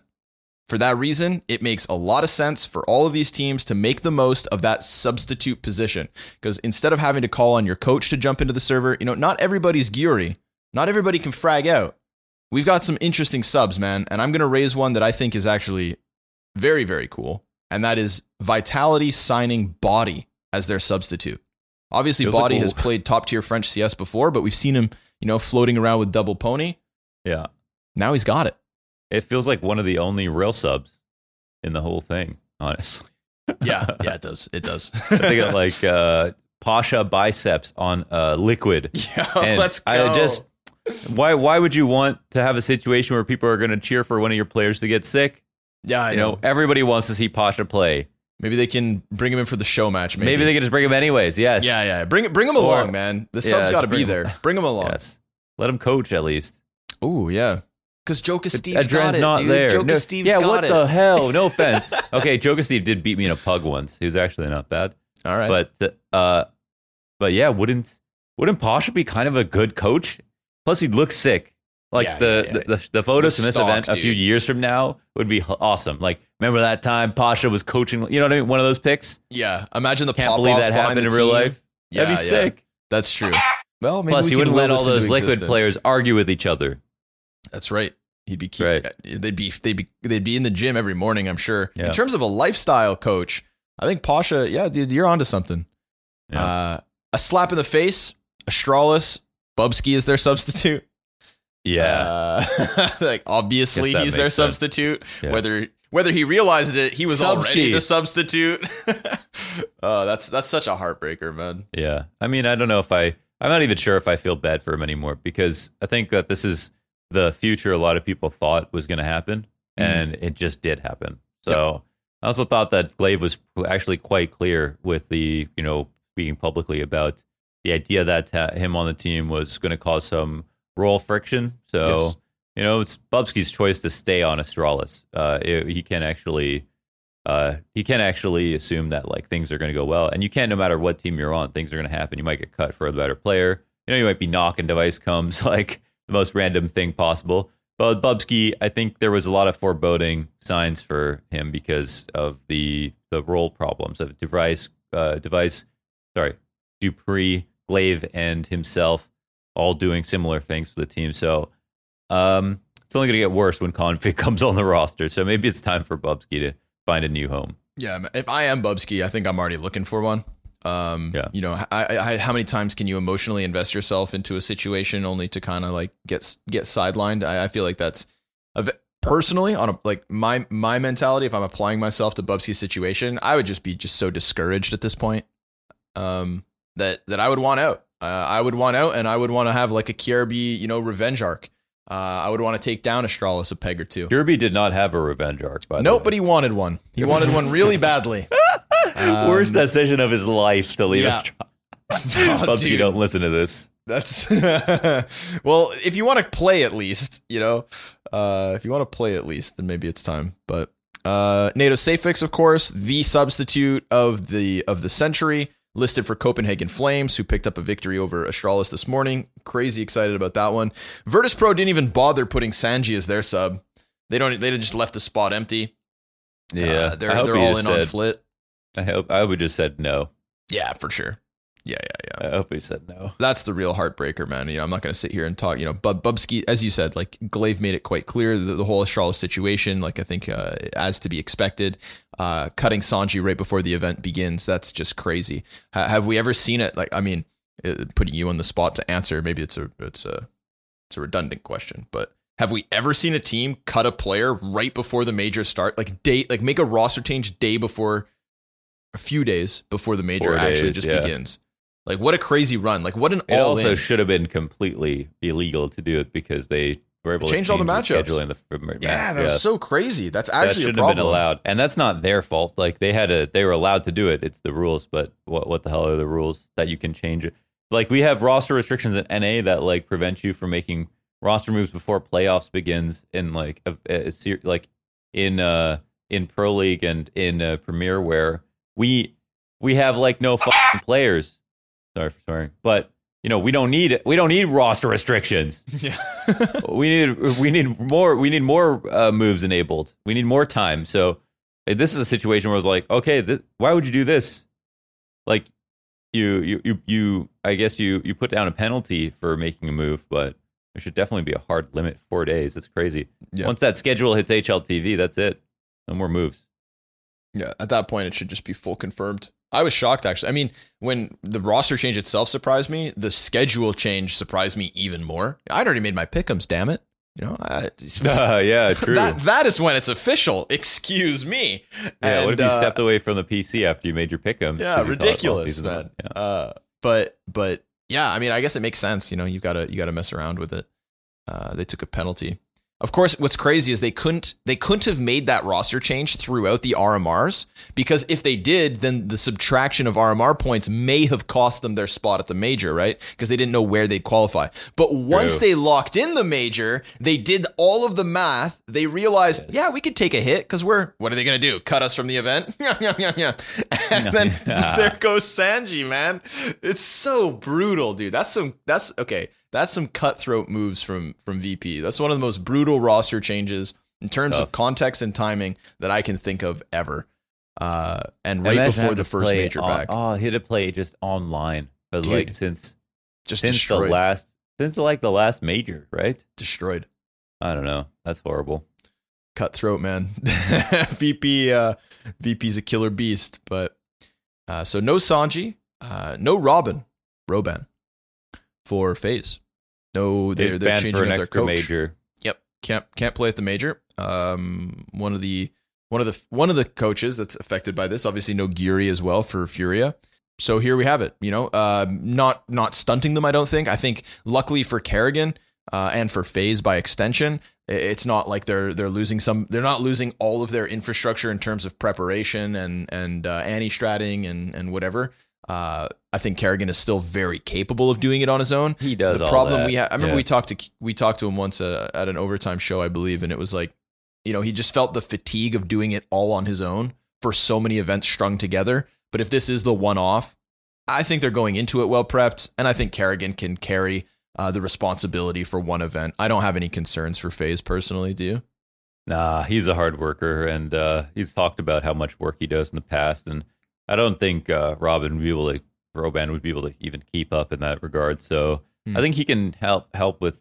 I, and I mean, I'm sure. I mean, I don't know if it's a li- like allowed or not, but like all that time, you're not actually a live coaching or whatever. It's he can help him prepare for stuff. I, I don't know if it's it's not even policeable, right? So if any anybody wants to help, you know, a friend prepare for something outside of the game happening, I mean, it's just not much you can do. It's kind of like the idea of trying to tell people they can't communicate online. It wasn't even possible to police unless you had all cams on all the time, like monitor and disc. You know what I mean? It's really hard. Yeah. So, um, yeah, I mean, just just for the most part, I'm sure karrigan's just going to carry the brunt of the work as he's always been doing, and maybe he can just get some assistance in another regard. He also has innersh1ne, who's their analyst, who is stepping in as coach, who will be now the uh, the guy to to lean on. That's cool. He still has, you know, he's still not entirely alone, but I, I, you know, we, we put more stock in karrigan than anybody else, I think. Um, and and so FaZe will be fine. Okay, Twistzz. If you're listening, you're gonna be fine. Gonna be fine. Bring NA We're their bring- next major. Bring us the stickers.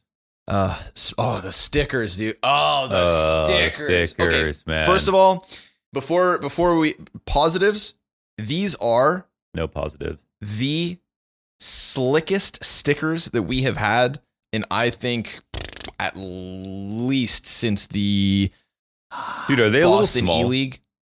They are a little small. Yes. Yeah, yeah, yeah. Yeah, yeah, yeah. Yep. I True. some, like, you compare them to the E League like, Atlantas four- or whatever, they're a little bit small.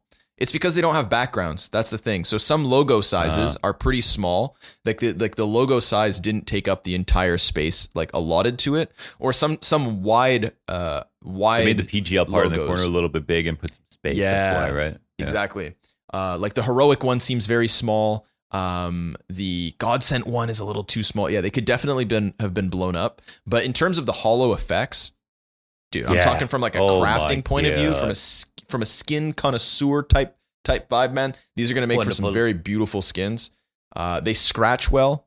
Also, that's a nice little addition. If you don't like the black background and the Stockholm piece, If you scratch the shark sticker, it scratches the top and the bottom off, and then all you get is a shark mouth.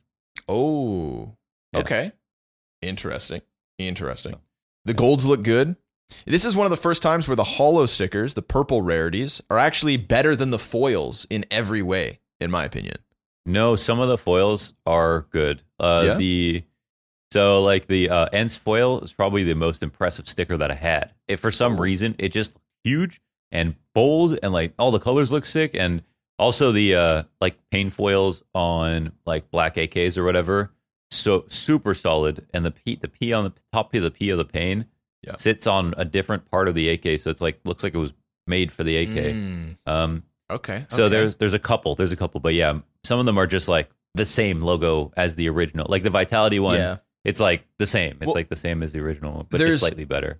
If you look at them in an inspect, the holos are super clean. But I, I think one of the nicest things about the foil stickers, and people always forget about them until they see them in game, is that the foils are the only ones alongside the golds that have like a three dimensional uh, Yeah. aspect to it, right? Like it actually pops off your gun. I've seen some people kind of critique that like the holos blend in almost too much.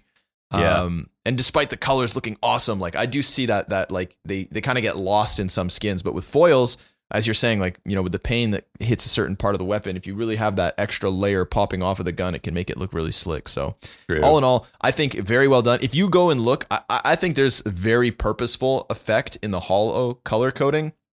Uh, if you look at the the likes of like the newest editions, okay, like when we look at the operation, I think these stickers have been developed for quite some time. I, I think there's a lot of thought. Here's my take. The the three weapons in the newest Mirage collection, right? We've got new because of Riptide, we have new collections for the major Mirage. Uh, oh man, I'm blanking. Mirage, Vertigo, and? Ancient. No, Oh. something else as well. There's a fourth one. Point being, Mirage is the one I want to talk about. You've got three weapons there, right? You've got the Desert Hydra Op. You've got the Fennec Fox Desert Eagle. Um, and I believe there's an MP5 as well that has the same coloring. It's like this red and orange with a with a light blue touch. And when I saw the the Desert Hydra op, it had that like blue uh, tongue snake or snake tongue. Uh, I was like, damn, that's a that's a weird color to add on with the reds and the orange and the yellow. But it actually makes tons of sense ultimately because these new stickers are those exact colors, dude. You couldn't you couldn't code it any better. It, it's the most intentional looking combination of these sticker colors with those skin colors that I can think of. And I think you only get that by by Valve planning this ahead of time, dude. So that's my conspiracy.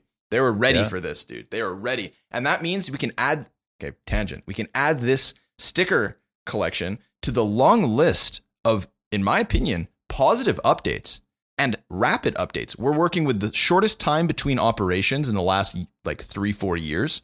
We've got actual gameplay changes with the operation, including the M4 and the grenade swap out. We've got a new active map pool, right, with Ancient coming in. We have uh, now good skin collections, good quality of operation missions. Dude, CS is in a better place right now coming out of the pandemic than it has been in the last three years.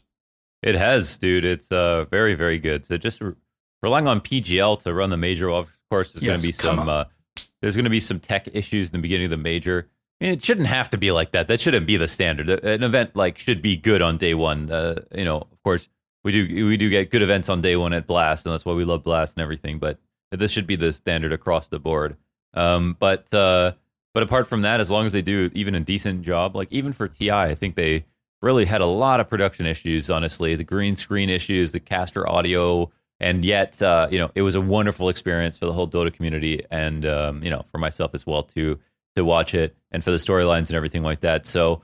Uh, you know, as long as they just they do good enough, um, I, I think the community and everything will carry it the rest of the way. It is such a good thing to happen, and uh, everyone's coming together around it. I've been having so much fun doing major content, um, and I'm gonna have so much more content to do with the major and LAN and everything. So it's great. It's only just started, man, and and that's the beauty of this. I think it's a great place to end episode seven of the Push to Talk podcast.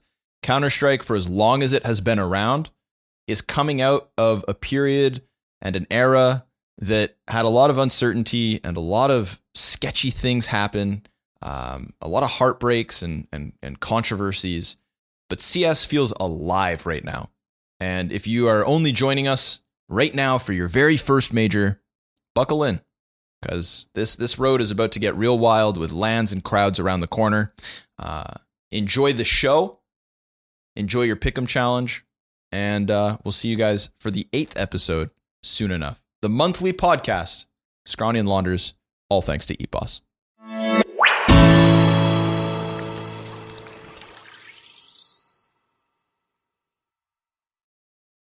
If you enjoyed this episode, please leave us a review on iTunes.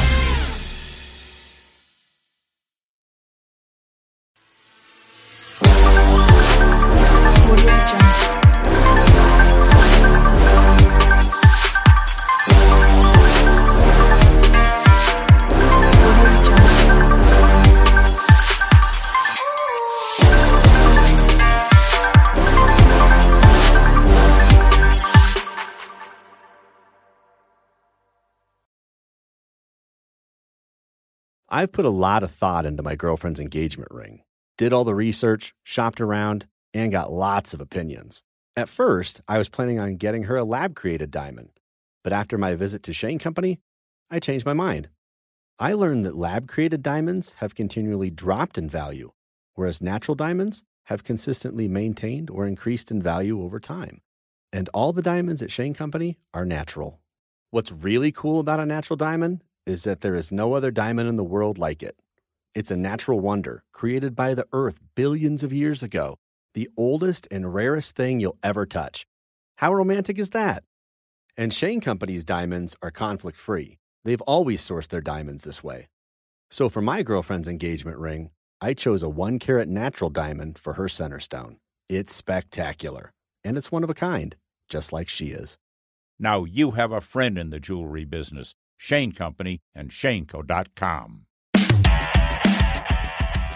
Live from a basement in Dubuque, Iowa. For I am Costanza, Lord of the Idiots. 30 minutes from the Field of Dreams and 4 hours from the closest professional sports team on the banks of the Mississippi River. It's the Freedman Fantasy Football Show with Matthew Freedman. It's Matt Freedman, the Oracle. Who's the Oracle? He's a fantasy football genius, okay? No wife, no job, just pure football knowledge. He just licked a hot dog. And now, your host, Matthew Freedman. Hello, everyone. I'm Matt Freedman, Matt F. The Oracle. Welcome to my fantasy football show brought to you by Best TV and sponsored by the FTN Network, where you can get all the season long and daily fantasy and sports betting content that you need, including my fantasy football write ups and all of my NFL sides, totals, and player props. Use the highly original promo code Freedman for 20% off of your FTN subscription. That is Freedman for 20% off at FTN. Thanks for checking out the show. Subscribe to the, the Bets TV channel on YouTube and please rate, review, and subscribe to the show on your favorite podcast app.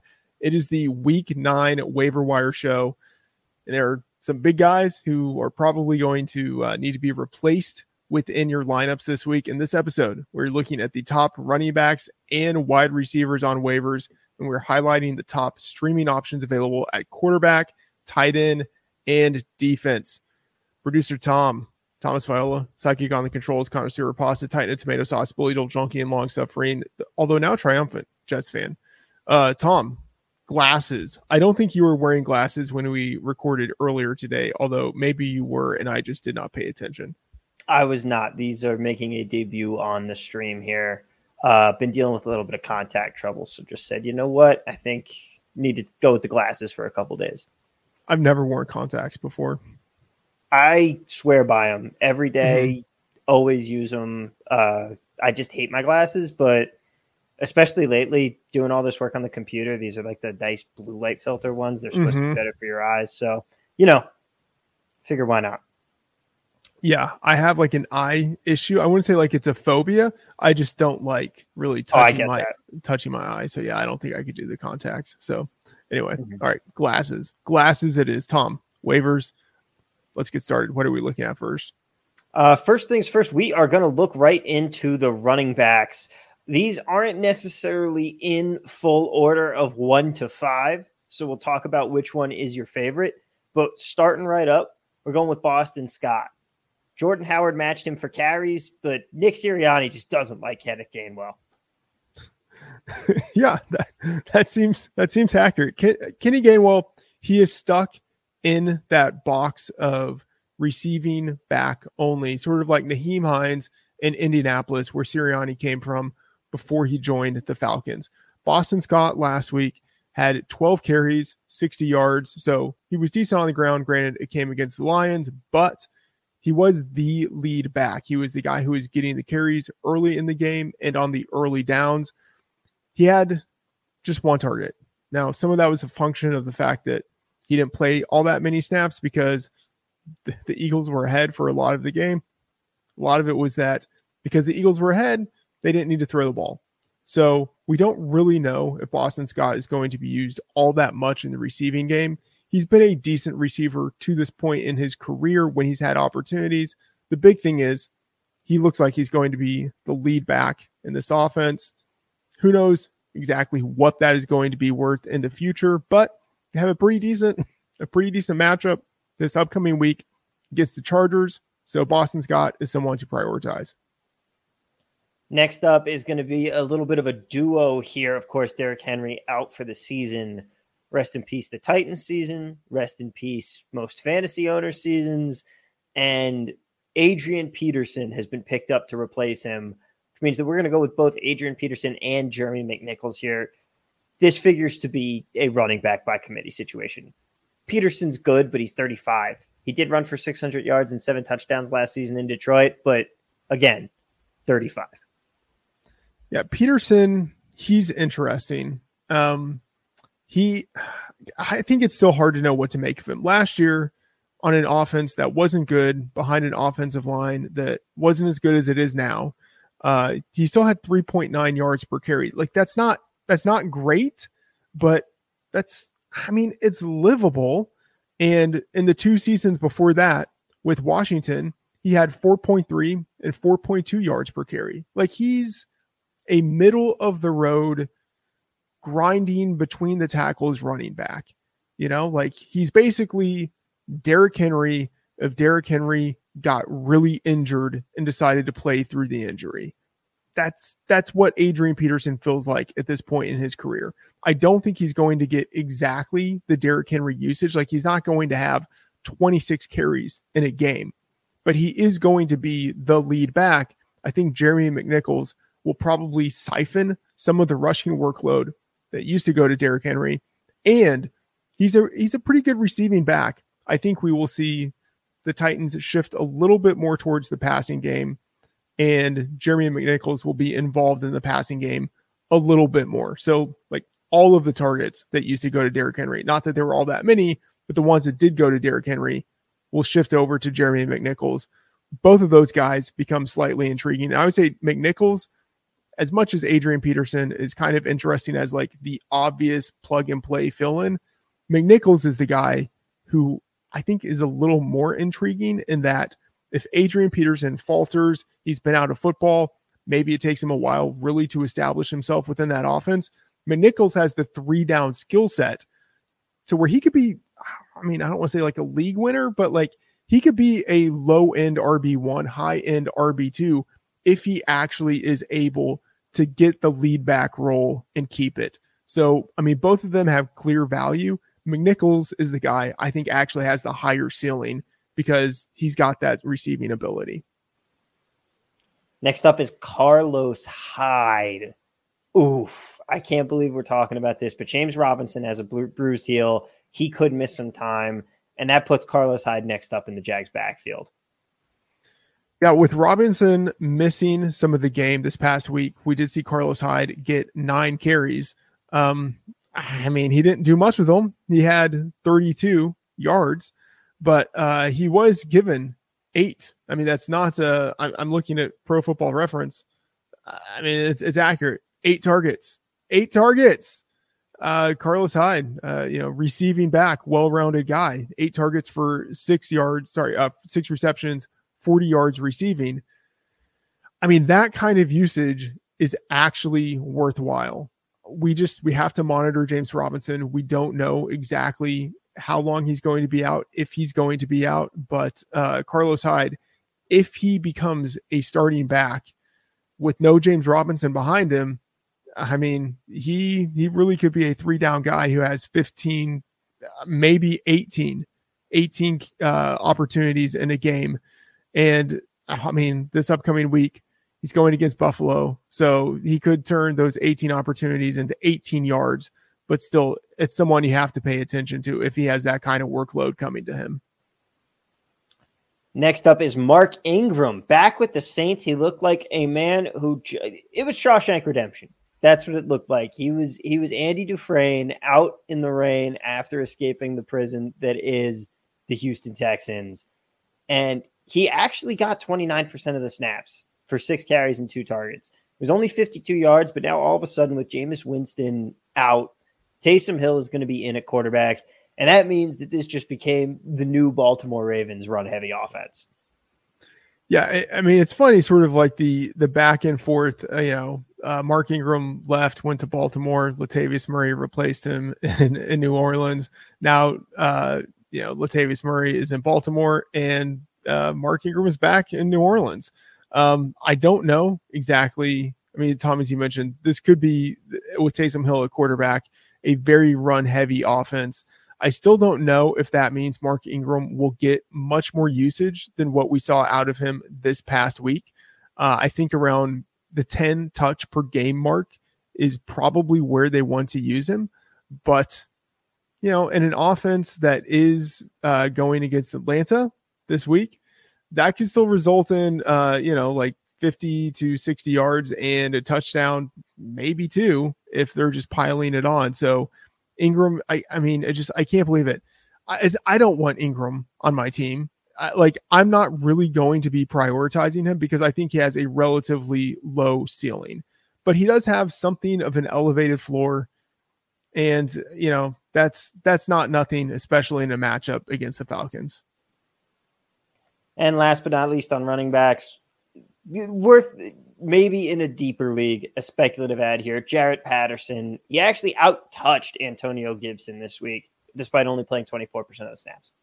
Yeah, Patterson is he's someone to consider because Washington is getting near that point in the season where they don't have much to play for. Like they are, I, I don't think like mathematically eliminated from the wild card spot, but like they're not contending for it.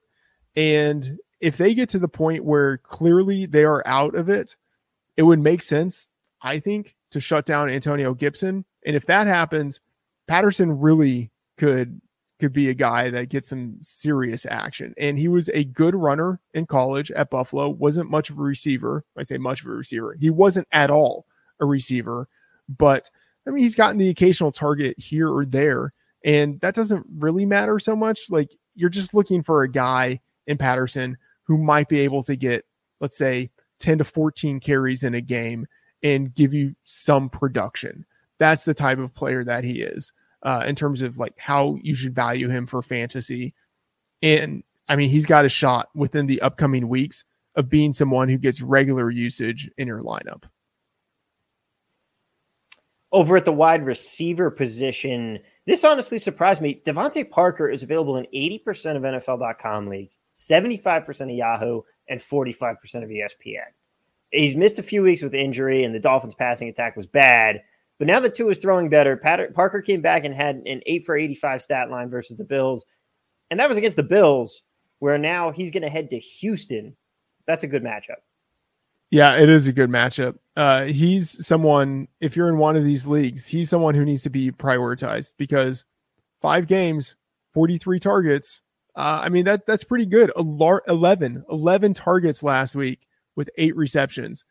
Uh, 11 targets. That's, I mean, that's more than Stefon Diggs is getting, right? Uh, I mean, more than DeAndre Hopkins is getting. Like, not to say that he's in the category of those guys, but he's getting the usage that you would want to see out of a number one wide receiver. And going against the Texans, he could look like a number one wide receiver this week. He does have, as we've seen in his previous seasons, that peak potential to have massive performances. And often those performances come against teams that are really bad. So with Tua Tagovailoa at quarterback instead of Brissett, uh, we have seen a little more of an aerial Dolphins offense. I think Tua, even though he didn't play great last week, the couple of games before that, he was, I mean, he was a pretty serviceable passer. This looks like a great spot for DeVante Parker, and he's got potential in the games after that, too.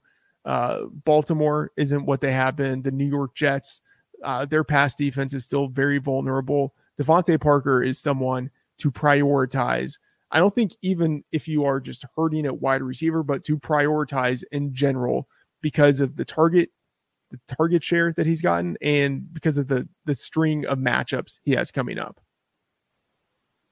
Cole Beasley also had really solid usage, leading the Bills with 13 targets against Miami. He turned that into 10 catches for 110 yards. He's been very boomer bust, but eh, he's flexible. Yeah, I mean, He's got the Jags, the Jets, and the Colts all coming up. Those are three of the worst pass defenses in the league. So he certainly has functionality. He has 13 targets last week, nine targets the week before that. As you mentioned, he is very boomer bust. He's he's had this dichotomy of having a lot of usage, like you know, at least nine targets in a game, or almost no usage, you know, four or fewer targets in each game. So you never really know what you're going to get out of Cole Beasley. But eh, I mean, in matchups like this, again, the Jags, the Jets, and the Colts, those are his next three games. I mean, yeah, he is a wide receiver three or a flex option, certainly during the bye weeks. The next one up, replacing Calvin Ridley, is going to be hard for a lot of people, including the Falcons surprisingly, Russell Gage didn't have a single target this week. Tajae Sharpe has been the guy stepping up and getting some of the Ridley usage. Ah, I know, I know. We have to we have to talk about him. I just I can't. I can't do it.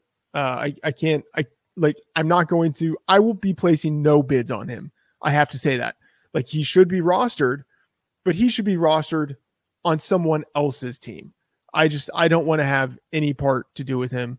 I think that Falcons offense is going to be running through Kyle Pitts, Cordarrelle Patterson, and then Russell Gage. I think Gage will still be used ahead of Tajae Sharpe. Maybe I will be wrong. Even if I'm wrong, I don't think that will matter. I just I do not believe that Tajae Sharpe is going to make a significant enough of a difference for you to believe that you can put him in your starting lineup in any given week coming up. So again, Tajae Sharpe, he should be rostered. People should be bidding on him. I just won't be bidding on him. Hey, eh, so so I I'm with you there. Like someone has to someone has to decide. You know what? No. Some someone has to take out the trash Yeah. every day. Okay, that's just it's not going to be me. Exactly. All right, Jamal Agnew is next up on our list. He had 12 targets in the Jags blowout loss this week, turned him into a 6 for 38 and 1 stat line. The Jags offense is bad, but his usage has been consistent. He's really taken over for DJ Chark. Yeah, I I really like Jamal Agnew, and it's weird. Uh, you know, normally you wouldn't be super excited about a guy who was just learning how to play wide receiver last year during the pandemic, but he's got potential. Like we we know the explosiveness that he has, and that just this year he already has two return touchdowns. We know that he has that return skill set overall because we've seen him we've seen him return touchdowns in previous years. So he is a a you know quote unquote playmaker. Um, you know, I think what people wanted Tavon Austin to be back in the day, Jamal Agnew has a little bit of that. And in his three games as you know, an actual an actual receiver, like a a, a composite part of that of that Jags offense, he's been used like much more than I think anyone would have anticipated. The team shifted Laviska Shenault from the slot into the perimeter. Jamal Agnew is now playing as the full time slot guy. And in his three games as the full time slot guy, he has seven, six, and 12 targets. That is, I mean, you know, for a guy who was a backup just a month ago to have 8.3 targets per game, like that's pretty good. He's not, I'll just say, he's not doing a lot with those targets, but you know, 5.7 receptions per game, 52 yards receiving per game, add a touchdown in there. Like that's that's something you can live with during the bye weeks, especially in a PPR league. Especially when that guy also has a chance of getting a kick return touchdown. So I I really like I really like Jamal Agnew. I'm going to be higher on him than most people. In a normal league, would you say that would you say that play, individual players should get credit for kick return touchdowns or defense special teams? Who's supposed to get those points? Both. Both. Yeah. Hmm. Interesting. Yeah, that, I mean that's and so in DFS, that's why there's so much benefit to stacking a wide receiver like Tyreek Hill. Like if you're in a situation, Tyreek Hill with the Kansas City Chiefs defense. You know, that way you get double dip. Interesting. Okay. I don't know. The league I play in, we never did that, but just didn't know that was a thing. All right. Van Jefferson, the van down by the river, is finally getting his comeuppance. He's got 13 targets over the last two games, and he's been playing more time in the slot and the red zone. Plus, DeSean Jackson's reportedly being shopped, so Jefferson should be in the clear wide receiver three role. Yeah, and it's not just playing more uh, or uh, running more routes or getting more targets. He's playing more snaps. Ninety-four percent of the snaps in week seven, 84 percent of the snaps in week eight. So he, I mean, he's the guy. He's he's the full-time number three wide receiver at this point, and the volume's coming along with it. And in a passing offense that prolific, yeah, I mean, Van Jefferson should be rostered. Um, it feels like every week this guy's getting either like 60 yards at least or a touchdown, which is frustrating as a Van Jefferson fader. But whatever, the, the guy's getting it done. He should be rostered. Now, moving on to quarterback, there's one name that you knew was going to be on this list Taysom Hill. When he was a starter last season, he was a top 10 quarterback almost every week, averaging between 17 and 24 fantasy points in standard scoring. Whoever gets this guy gets a quality quarterback for the rest of the season. Yeah, he's uh, a locked in low end QB1 as soon as he clears the concussion protocol. Um, you know, he's he's not just streamable. He's I mean, it's not as if he's the replacement um Trey Lance, right? Because people would have hoped that Trey Lance would have a higher ceiling. But I mean, he could give you something pretty close to what people were hoping Trey Lance would be able to give them. So for everyone who, you know, drafted Trey Lance, it didn't work out. Maybe Trey Lance at some point becomes the starter again. But I mean, Taysom Hill, I, I think he's the guy that you go for. We've seen what he did last year. Pretty good production for a guy who was an injury fill in, had the offense totally changed to suit him. So that general offense, I mean, it's it's in the playbook. Like it, we really haven't seen it, but it's in the playbook. It's going to be pretty run heavy, which suits Taysom Hill's skill set very well. I, I love it. I, I love the idea of getting to see Taysom Hill for the final eight games of the year and having him be a league winner type of player as someone you can pick up on waivers right now. As a Russell Wilson drafter, I really hope that I end up getting him because I, I need a quarterback, and this would be the answer to my prayers. Yeah. All right, a tight end. We've got another guy who might really not so much a streaming option, just a guy worth picking up. Pat Freiermuth, 78% of snaps for the Steelers in their win over the Browns. And he's basically taken over for Eric Ebron, who is A, out with a hamstring injury, and B, on the trade block. Yeah. So um, the Steelers were on bye in week seven, but in Freiermuth's two past games, seven targets and seven targets. Um, I mean, he's he's getting pretty decent usage, especially for a guy who's a rookie tight end. So we should see him start to start to be involved increasingly in that offense as the season progresses. And last week, he played a season high 58 snaps. The week before that, or the two weeks before that, but the game before that, before the bye, a season high 45 snaps. So he is increasingly being used within this offense with Eric Ebron out, Ebron on the trade block. Even if Ebron isn't traded, I don't think it matters. And even eventually when Ebron comes back, I don't think it matters. Uh, like Ebron wasn't being used anyway. Freiermuth is the clear number one pass catching tight end for the Steelers with Juju Smith Schuster out, with James Washington basically a decoy. Freiermuth could actually have some decent usage coming his way. And the seven targets he had last week and the game before that, I think that's actually pretty consistent usage. And last but not least, on the defensive side of the ball, the top pickup, it's the Colts. Not just because you're going to get them this week against the Jets, but you're also going to get them next week against the Jaguars. Even Yeah. though, beware, Mike White, the GOAT, coming to town on Thursday night. Yeah, I mean, I, I don't know what to say. I guess you have to start someone uh, against Mike White uh, at some point in your life if you're doing fantasy football, right? Um, yeah, it's it's a, a string of good matchups that they have coming up.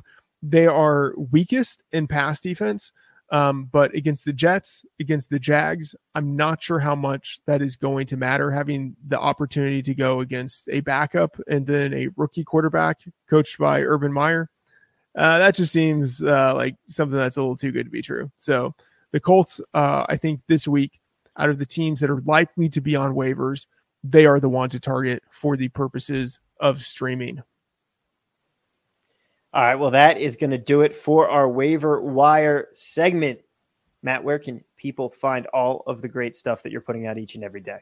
You can find all of the hashtag content at FTN Network. On Friday, I published the fantasy football breakdown. On Thursday, the best bets article on Tuesday, the fantasy football rankings, which I update on Thursday, Saturday, and Sunday. All throughout the week in the FTN Bets Tracker, I am putting in my NFL sides, totals, and player props. And on Twitter, on YouTube, on your favorite podcast app, and on FTN, you can see daily episodes of the Freedman Fantasy Football Show and the Degenerate Sports Betting Show. And always use the highly original promo code Freedman for 20% off at FTN. All right, that is the show. You can find me and Tommy V on Twitter at Matt F. The Oracle and TV at Work. Thanks for joining us and see you next episode.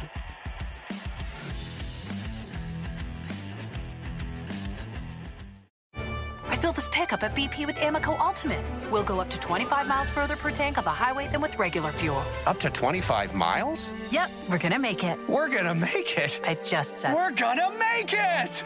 Drive up to 25 miles further per tank with Amoco Ultimate with Invigorate. Available at BP and Amoco stations. Based on median difference between 93 octane Amoco Ultimate and 87 octane minimum detergent E10 fuels and late model full size half ton pickup trucks using EPA highway driving cycle. Assumes 100% of fuel and tank will be used. Results will vary based on what you drive, how you drive, and other factors. Right here in Greater Atlanta. Here's a little tale about hard to recycle plastics. Their destinies were changed, their new lives are fantastic. What once was trash can live on as new things with a program that complements your regular recycling. Cause plastics can be so much more. Give this trash the second chance it was hoping for. Greater Atlanta's hard to recycle plastics can be so much more. Participate in the Hefty Energy Bag program happening in your neighborhood today.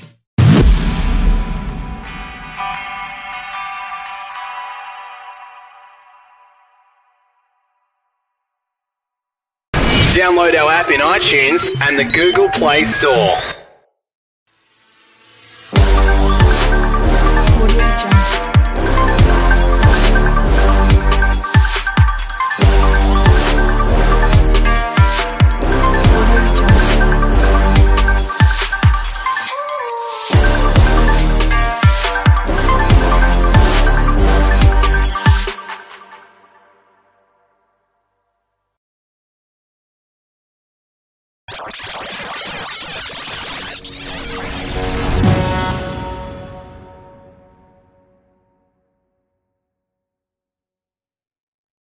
Please be advised that this podcast is meant for educational and informational purposes only and is in no way a replacement for legal or medical advice. The opinions contained within are solely those of the interviewers and interviewees and should be received as so. Those seeking help or advice are encouraged to obtain professional legal and medical services.